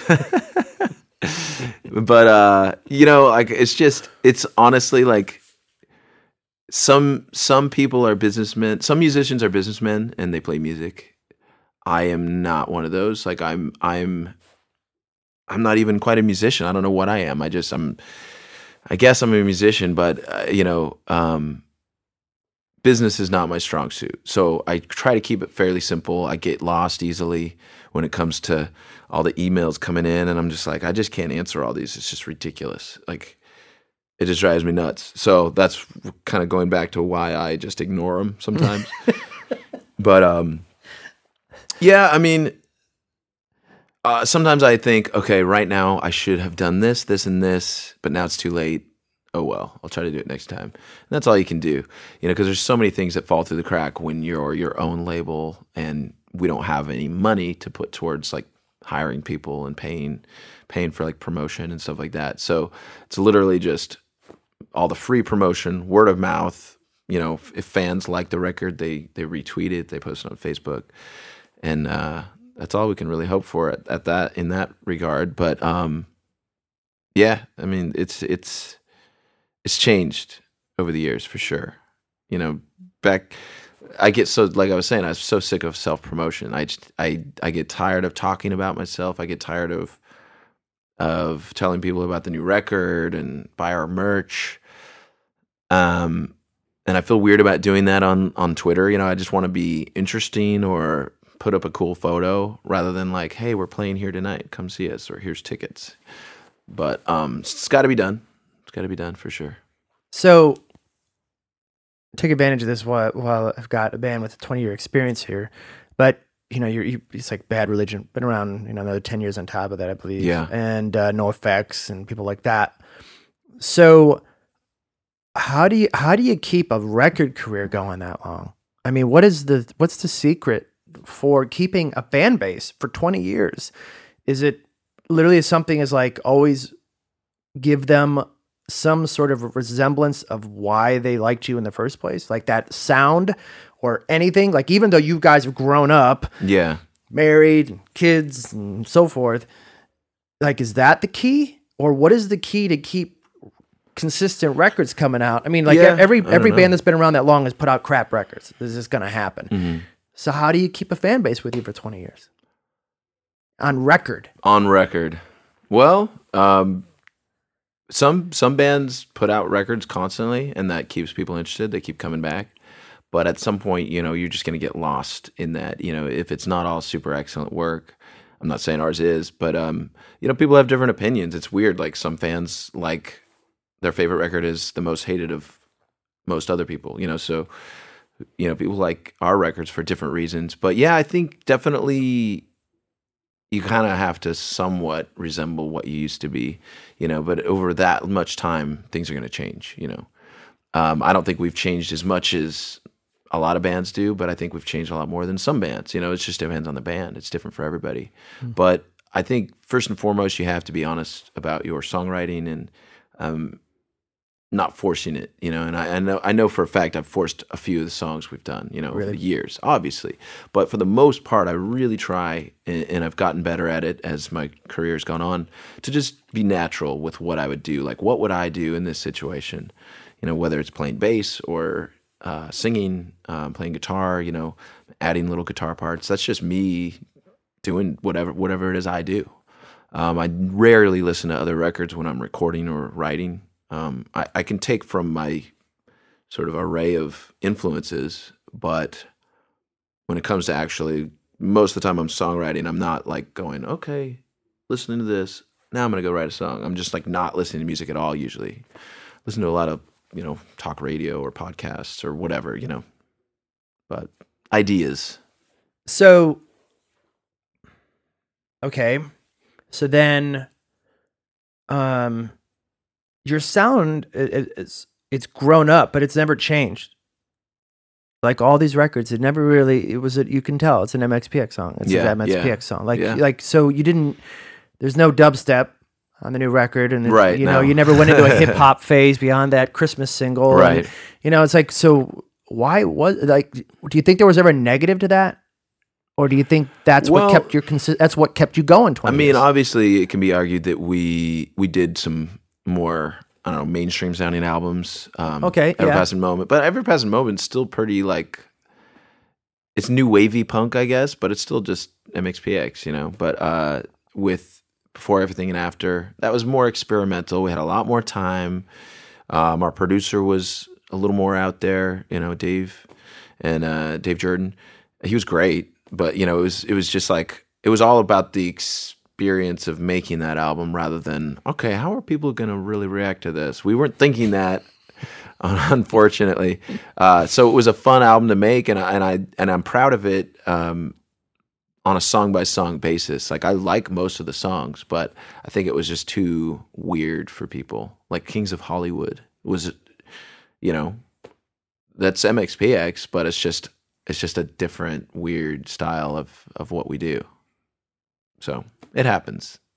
It's. I mean, it, I think that's the fun part is to kind of, you know, get on Amazon and and and pull up a discography of some band and then just sample, just even sampling. Yeah, see what what the di- different like just go are. from year to year to year, record to record to record, and just see how the band evolved, and you'll start to understand why even some of your favorite bands do it, and it's just natural. It's Mm-hmm. Yeah. just natural. It should be natural, and if it is, then then I think people re- respond to that maybe without even thinking. They just know that okay, this is I like this brand, and as long as this brand keeps coming out with something so somewhat fresh, but still with that logo, and you know, I'm gonna keep going back. So, you know, it's like anything. Um, people get used to it; they get comfortable, and obviously, you know, mainstream success comes and goes but you know there's gonna be those hardcore fans that just like your brand of of whatever it is you do.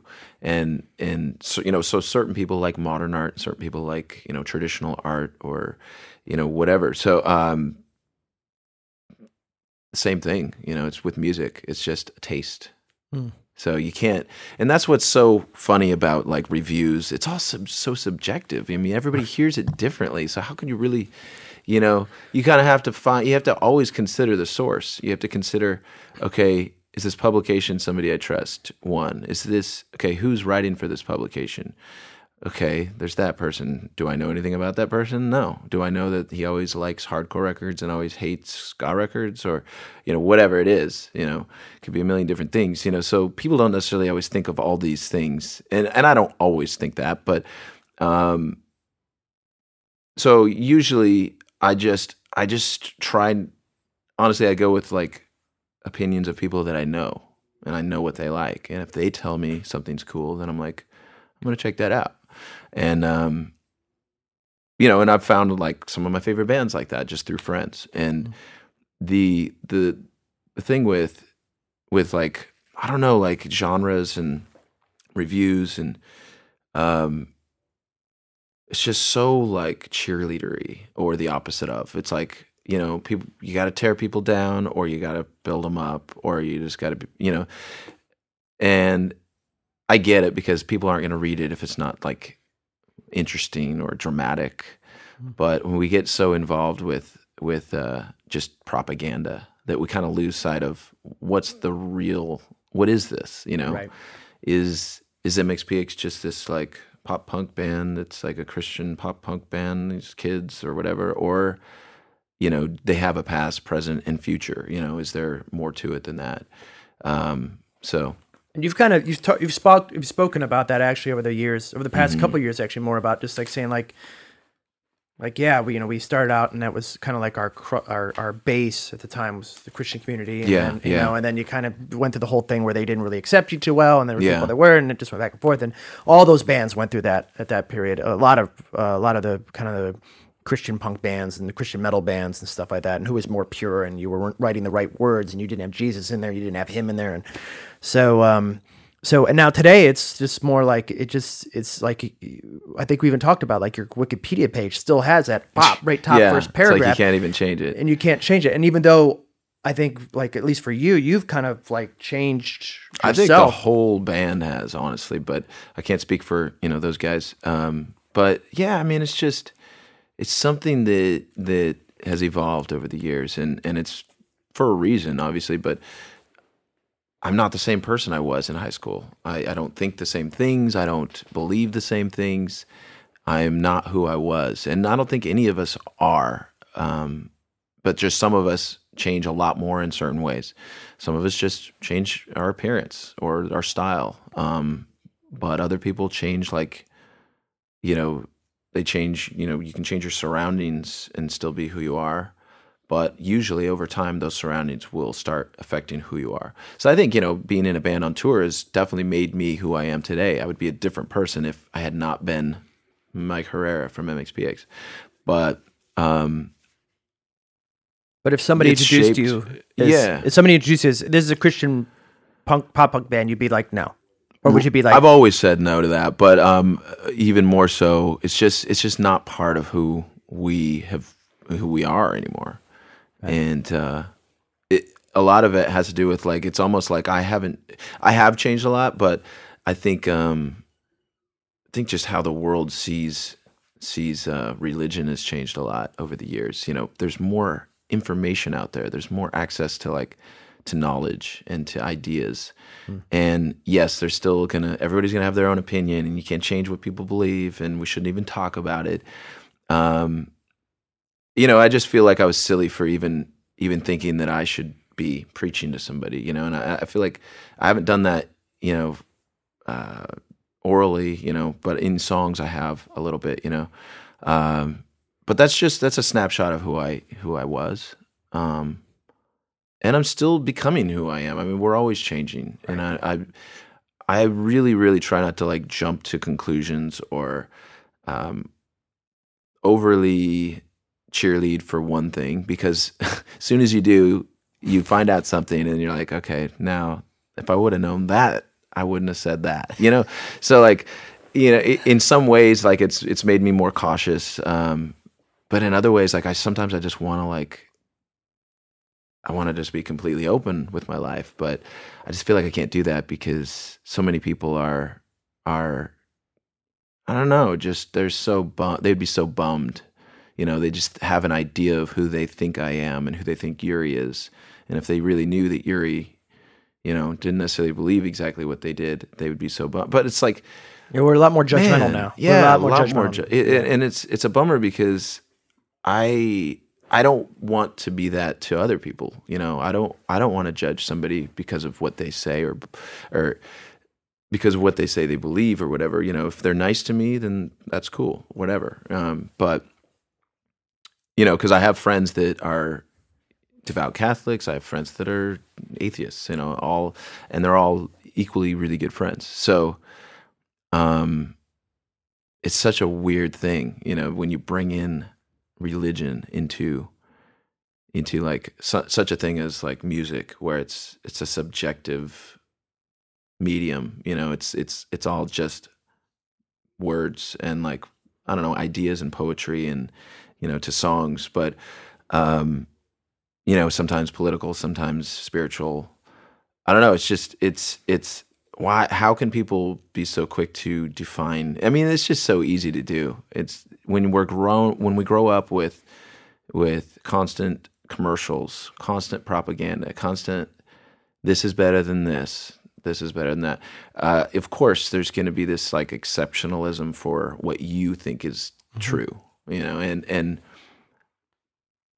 I guess you know it's just as time has gone on and as I meet more and more people, I realize the cooler people are the people that really have some ideas to share, but are open about those ideas and and uh, and are kind to each other. And I don't want to be around assholes. You know, I'm just life is too good to like waste on somebody berating me because I don't believe what they believe and they think I'm going to hell. And you know, it's just you know if if you know we could go on and on about what's true and what's not. And it's not that important to me. Like to me, um, it's I'm living this life as if it's all I have, you know. And I think that's something that religious people forget to do. So They think there's going to be the apocalypse and, and all Right. of that and you know, and that's fine if there is, but like let's let's not just assume it's happening. Let's assume that it could happen, but it could also not happen.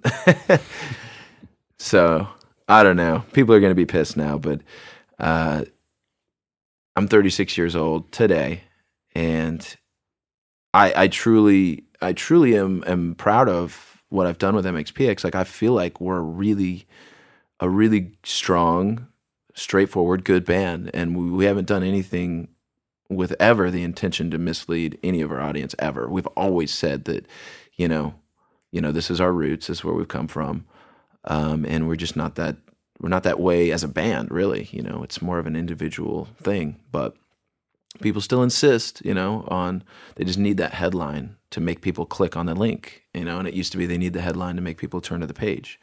So, and I understand that, and, and it happens all the time with politics. It's just like this huge blow up, and you read the real article, and then three quarters into the article, you're like, okay, it wasn't really that big of a deal.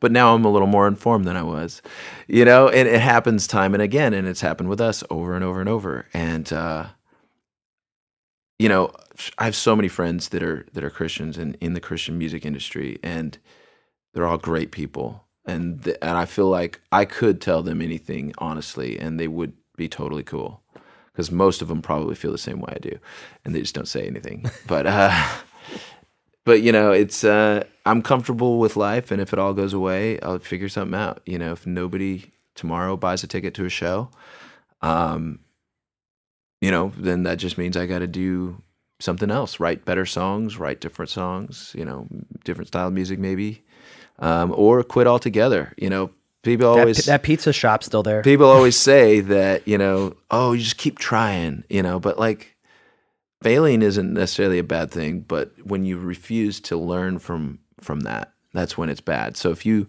if you're trying to do music and you're just failing and failing and nobody ever comes to see you, maybe it's for a reason. Maybe it's because you're no good. Maybe you're amazing.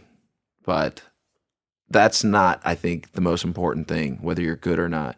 It's is it working? Is your life working? Is this what you're happy with? And uh you know, as long as somebody's buying a ticket, I'm happy. You know, I mean, I'm happy to do that job. It's a great job to do.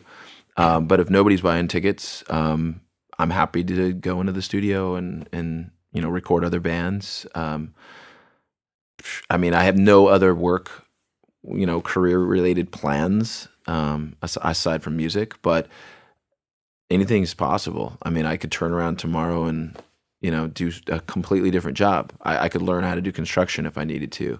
I'm not above that. Um, I'm always wanting to learn something new anyway.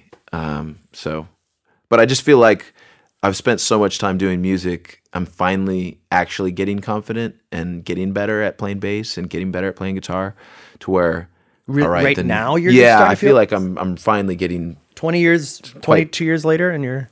People are starting to to tell me more more often like that I'm a good bass player, which is strange to me because I never. So all the other times they told you you were great, they were lying their ass off. Uh, I, I'm just saying, like fans have said that for years, but but like other band guys have started to say now that I'm I'm like a really good bass player, and I'm like, oh well, thanks. You know, I'm just kind of doing it, but I don't really consider myself.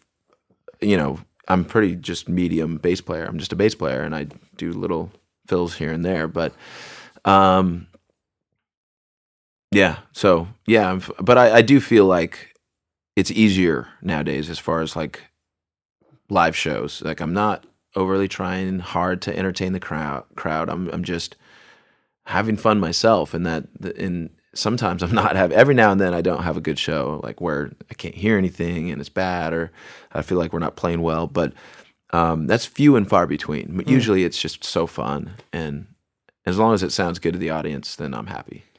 So second song break, and then we're gonna go. I, I got to get in like one little bit, and then we're gonna go to lightning round, and we're done. So Okay. um, second song break. Uh, these are MXPX songs. The song that is most misunderstood by fans, and why? That's a good question. I, I don't know. Um, I, I you would have to. I would have to like read explanations by fans and see if see if they were completely wrong.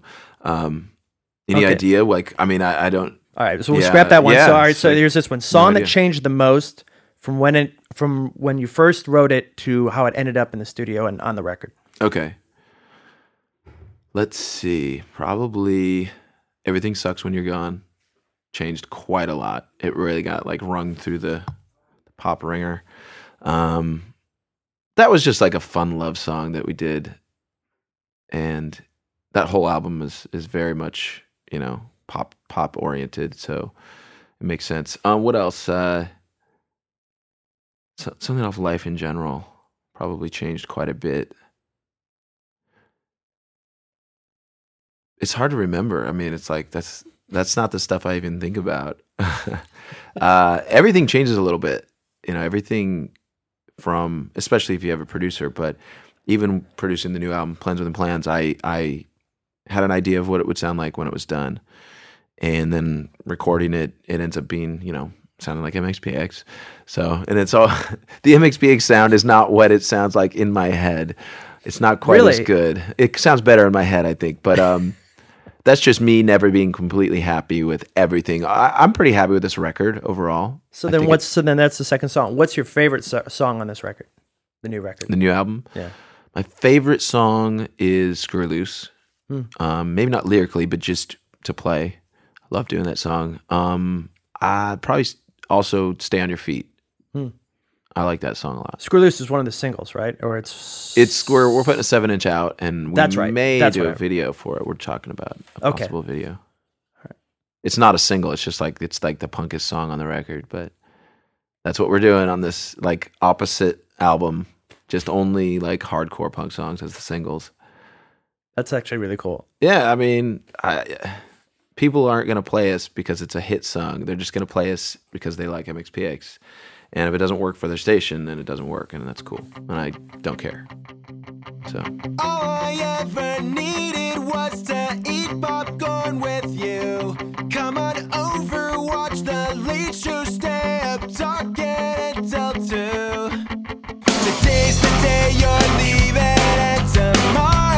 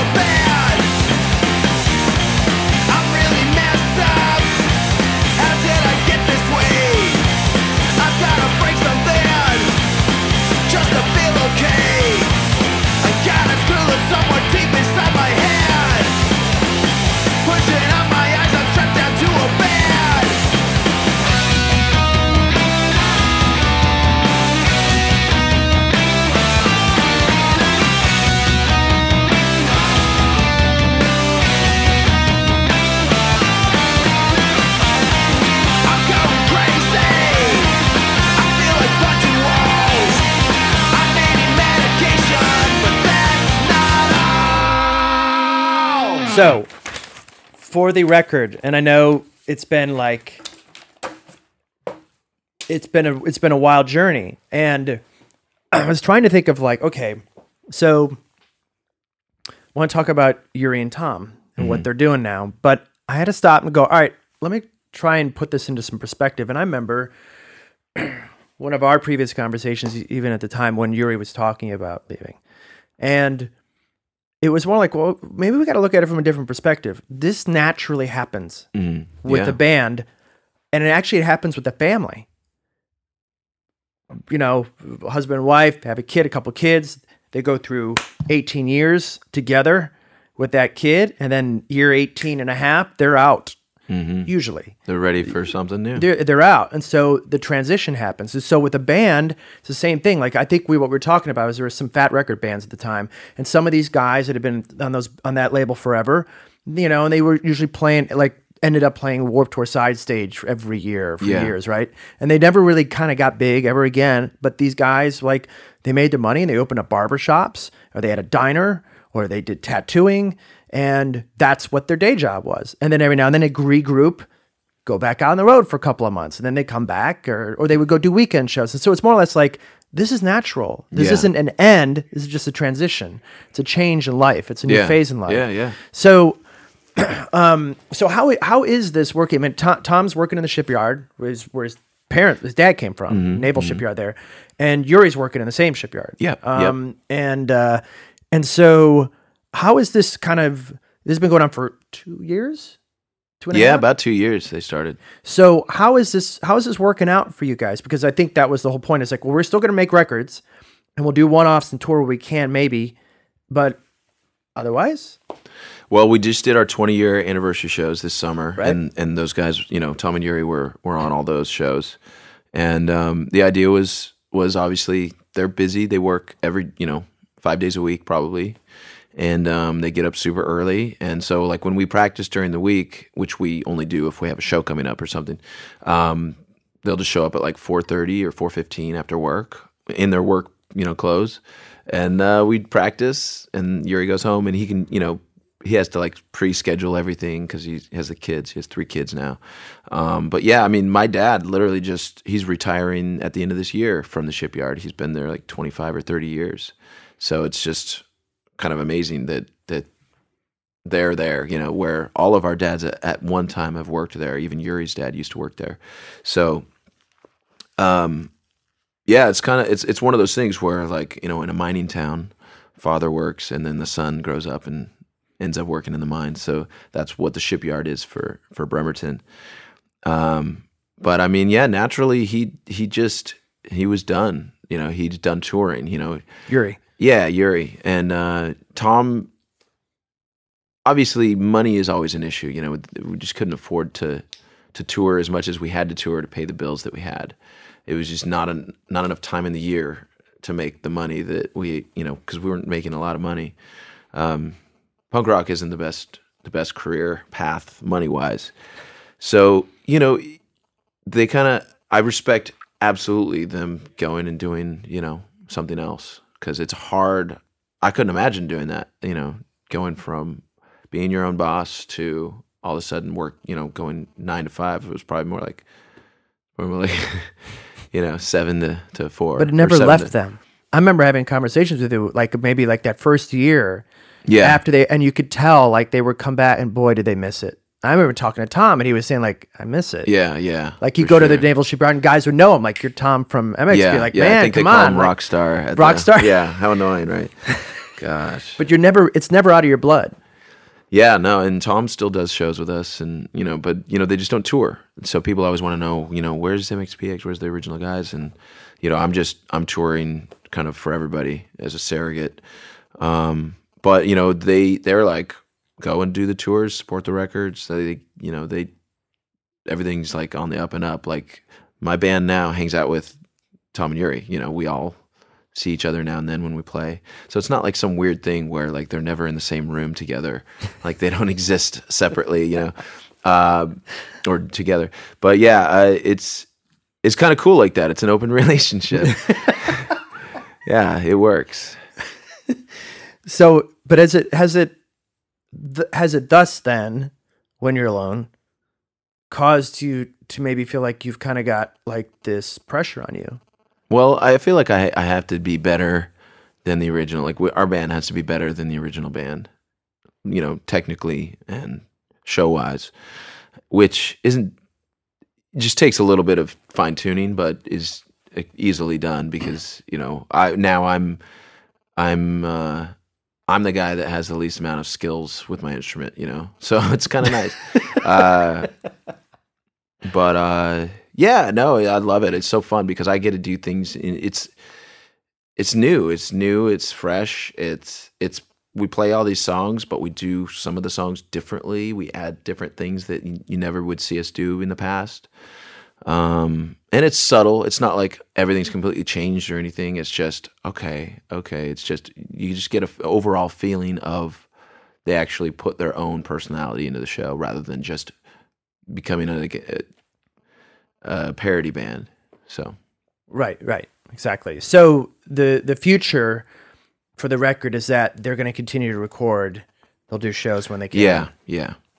Okay. So, um, and I, and I, I think it would be a crime if I didn't at least bring up Tumbledown, and, and I think, you know, ultimately, uh, you, you, when was that moment where you because it's kind of like you're focusing on one thing, and that's your whole life is that one thing, and everything you do is one thing at one thing, and then all of a sudden you're like, I now want to kind of step over here.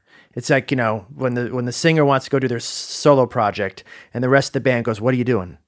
Yeah, yeah. especially when you're like the one that's doing a lot. And, Yeah, of and course. so like, did that? Did you go through that whole process? Was there a guilt process for you to like, or was it just like you had to do it? Like, it Well, the I, it? I'd been wanting to do it for years and years, and just it just took me a long time. Like seven years, I'd wanted to do some sort of project. Like uh, I wouldn't even call it country. Um, I mean, it's an easy way to describe it, but it Right, really isn't right. country at all. It's it's actually more punk. I would say it would be in a in the punk genre Punk country. of music, Right, but yeah, it's yeah. just got more of an acousticy feel to it. All right, take country completely out of it. And just Yeah, because I don't sing country or anything, so yeah.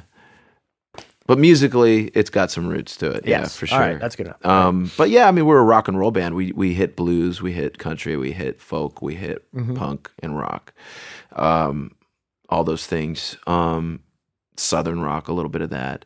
But yeah, with Tumbledown, st- MXPX kind of slowed down touring. We weren't touring as much. Yuri was um, he had started having kids, so he was always like flying out on a, off the tour to like leave and be home. And so we'd have to have Chris Wilson come in and fill in on drums and and so like that sort of like was already happening. So it was a natural progression once we lost Tom to just get a guitar player. And and I had done a tour without Tom in Europe when he had to fly home for something. So I, I had toured without each of those members at one time or another. So it was a natural progression to do the All Stars thing, where I just had two guys with me, and um, you know, people get confused. They always think, "Oh, is is Chris Roe from the Ataris going to be on on this tour?" Because he was one of the All Stars. But the All Stars was always meant to be like whoever was available to do it. You know, it was it wasn't always like a one this person and this person. Right. So that's the beauty of it. It's just always me.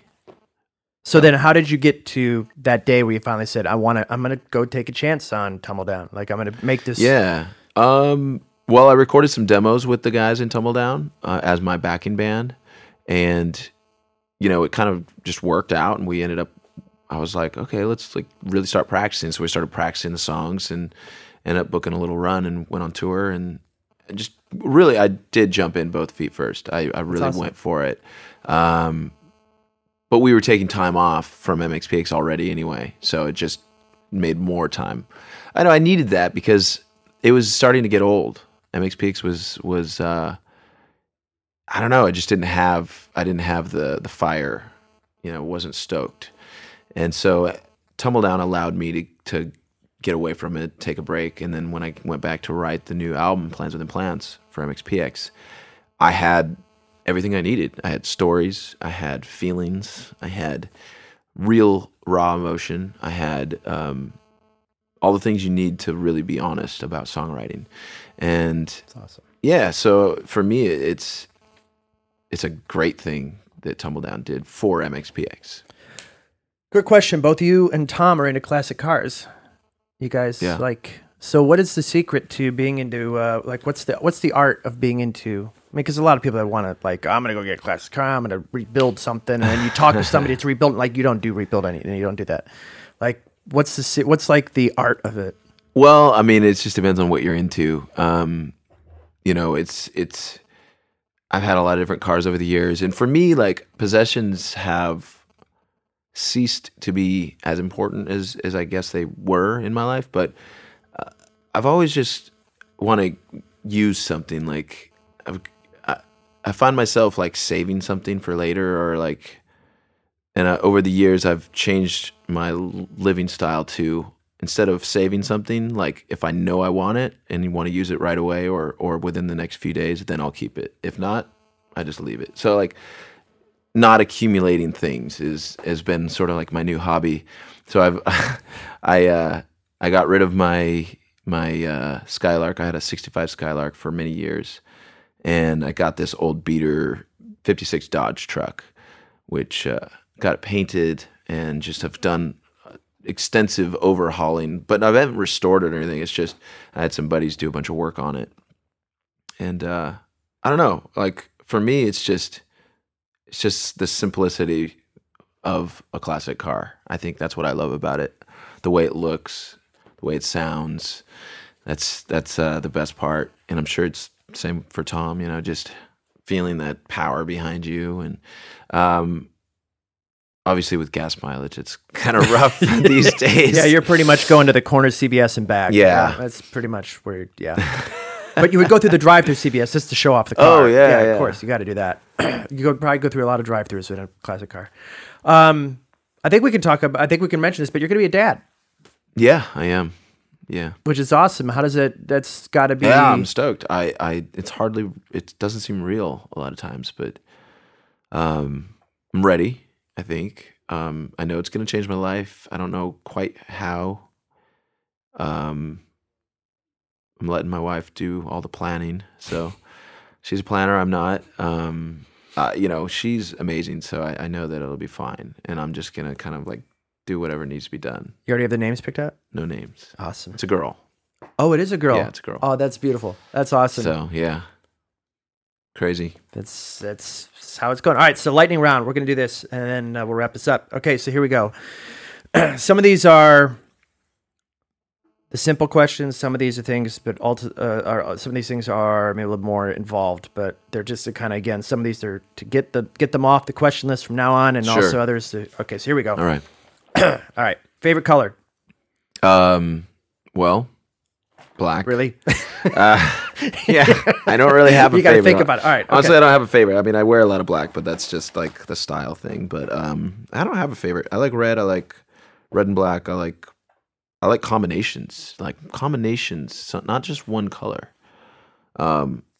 So yeah, I like red, black, and white is a favorite, and um, yeah, let's just go with that. It's awesome. Why, why am I spending more time on color?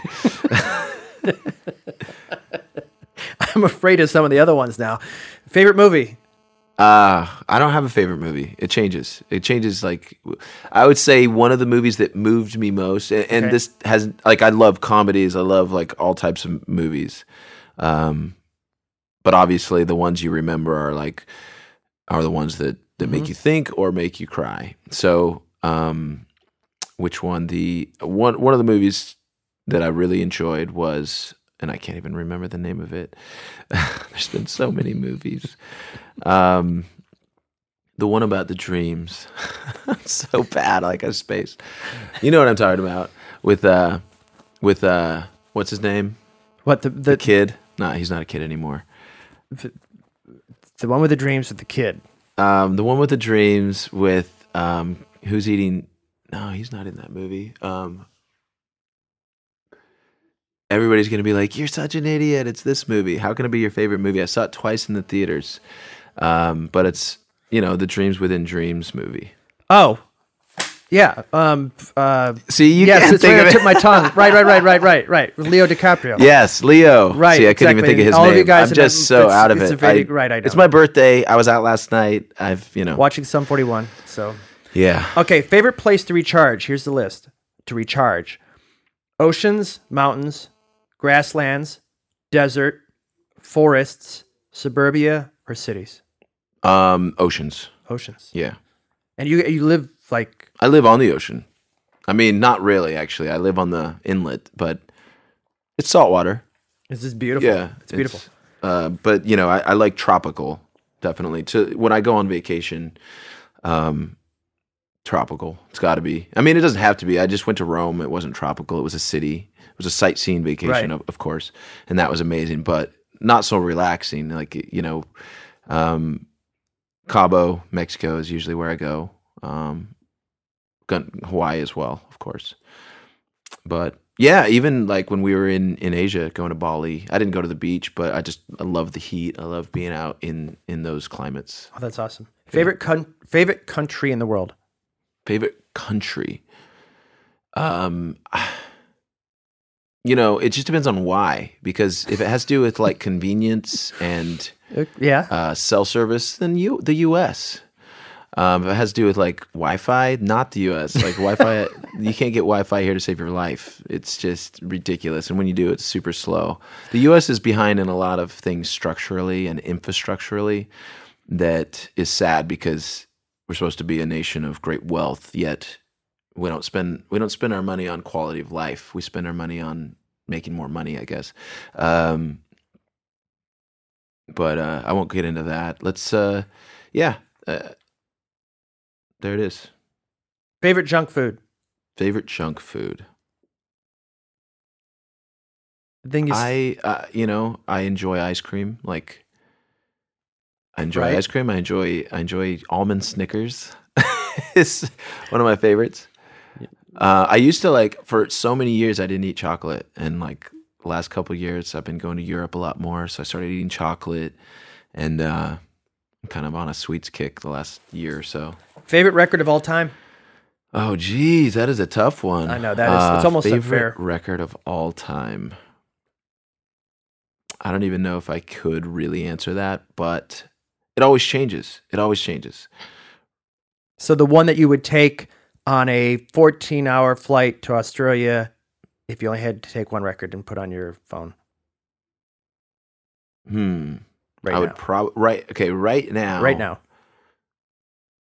I would probably if let's keep it to punk rock, and I would Okay. say "Against Me," Hmm. um, the latest one. So White Crosses, um, just because it's a really solid record, and and there's plenty of other amazing records to to take, but I feel like I've heard all my other favorite records so much that I just can't justify. I would say you know also like Black Flag. But see, to take on a flight, you know, like that's a good all around record. There's punk songs, there's pop songs on the Right. record, yeah, and it says a lot too, so it makes me think. So Awesome. yeah, Uh, favorite old standard. Now that could be anything from pretty much 70s back. yeah, yeah, yeah, yeah. Um, I've always loved that song "Walking the Floor Over You" by I think Ernest Tubbs. Hmm.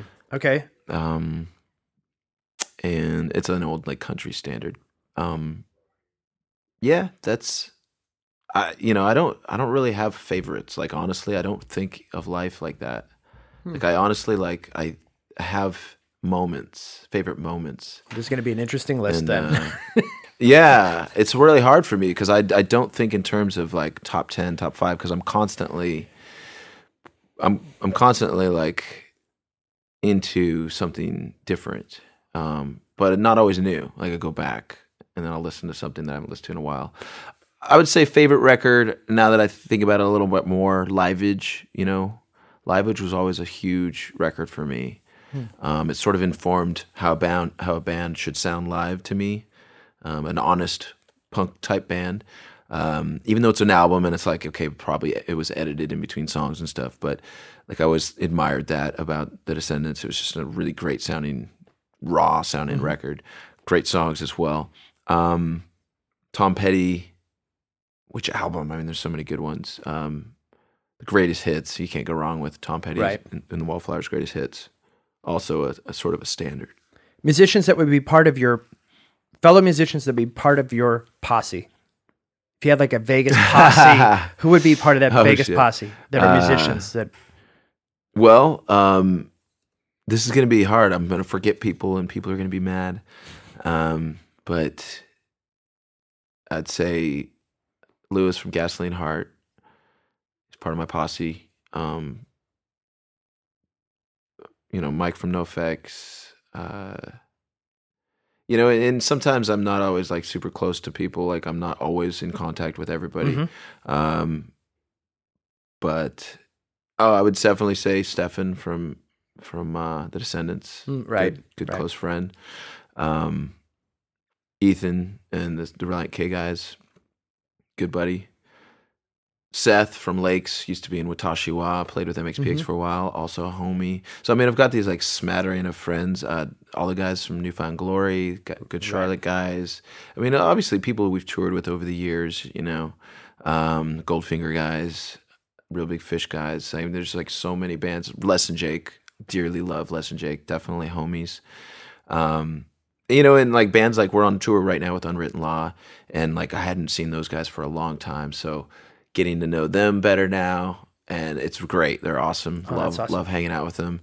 Um, you know, it's always like the tour you're on is what you can remember, but I mean, like everybody we tour with is has been so cool. We've really been treated well. You know, people people either love us or hate us Right. but it seems like a lot of guys in bands used to listen to us you know like oh yeah i used to listen to them it's like a under their breath kind of thing you know but um let me think you know i mean there's some of the bands that we're getting to know you know like gas gaslight anthem you know seeing them along the way on tours getting to know them a little bit better here and there um against me. Also you know these are people i admire as well you know getting to meet those guys and and laura she's amazing. Uh let's see who else? It, it's funny to hear because like a lot of these bands you talk to um that i didn't previously know from years ago still have usually an mxpx story You're like oh yeah i saw you guys here or there or whatever and that always embarrasses me because i'm like oh great you know like i didn't remember you from then but yeah Favorite- always treat people well you know and then you don't have anything to worry Favorite about Favorite time period in American history, the one you would go back and live in. Um, probably. Well, I mean, obviously, there's there's pros and cons to everything, but I've always been interested in, you know, '60s, the '50s, around there. Um, I don't know. I just don't want to go too far back because I, I hate the no electricity, no running water thing. I'm sure there were great times. It seems like you know the the Roaring Twenties were were really fun if you were at the right party, but then every other time you're just like, you know, trying to get a bath and you know the things. It's just weird. Yeah. Favorite phone app, the one that you can't live without. Oh yeah, favorite phone app. That's kind of ridiculous. I don't know if I have a favorite, but um, I love I love SloPro for video. Hmm. I think it's called SloPro. I use it. I don't even use like the slow motion part of it. I just use use it as a video thing because I think it looks good. But um, I Instagram. I use that a lot. I use Twitter a lot. I Hmm. wouldn't, and I wouldn't say it's my favorite app because of how it works. Right. It's just you know what it does, um, the ease of of getting getting out your thoughts. But um, yeah, Favorite time of year. summertime, obviously. Favorite type of animal. I like dogs. Dogs, dude. Favorite piece of rock and roll memorabilia that you now own. Um, probably my guitars. I don't know if they're rock and roll memorabilia. I don't think I have any rock and roll memorabilia. Really? I mean, I have like band shirts and posters, and I don't really have any memorabilia. I've got signed albums, like, but nothing I think that's worth anything, or you know. Favorite phrase to say. Like what's your what's your phrase that everybody says, oh, they make fun of you, they say that phrase. Probably either the when I do a fake laugh, I go, uh, uh, uh. I do this. I do that all the time if somebody makes a bad joke. Um, so much so that when other when when it's appropriate, Jack or, or Harley will do that in my stead.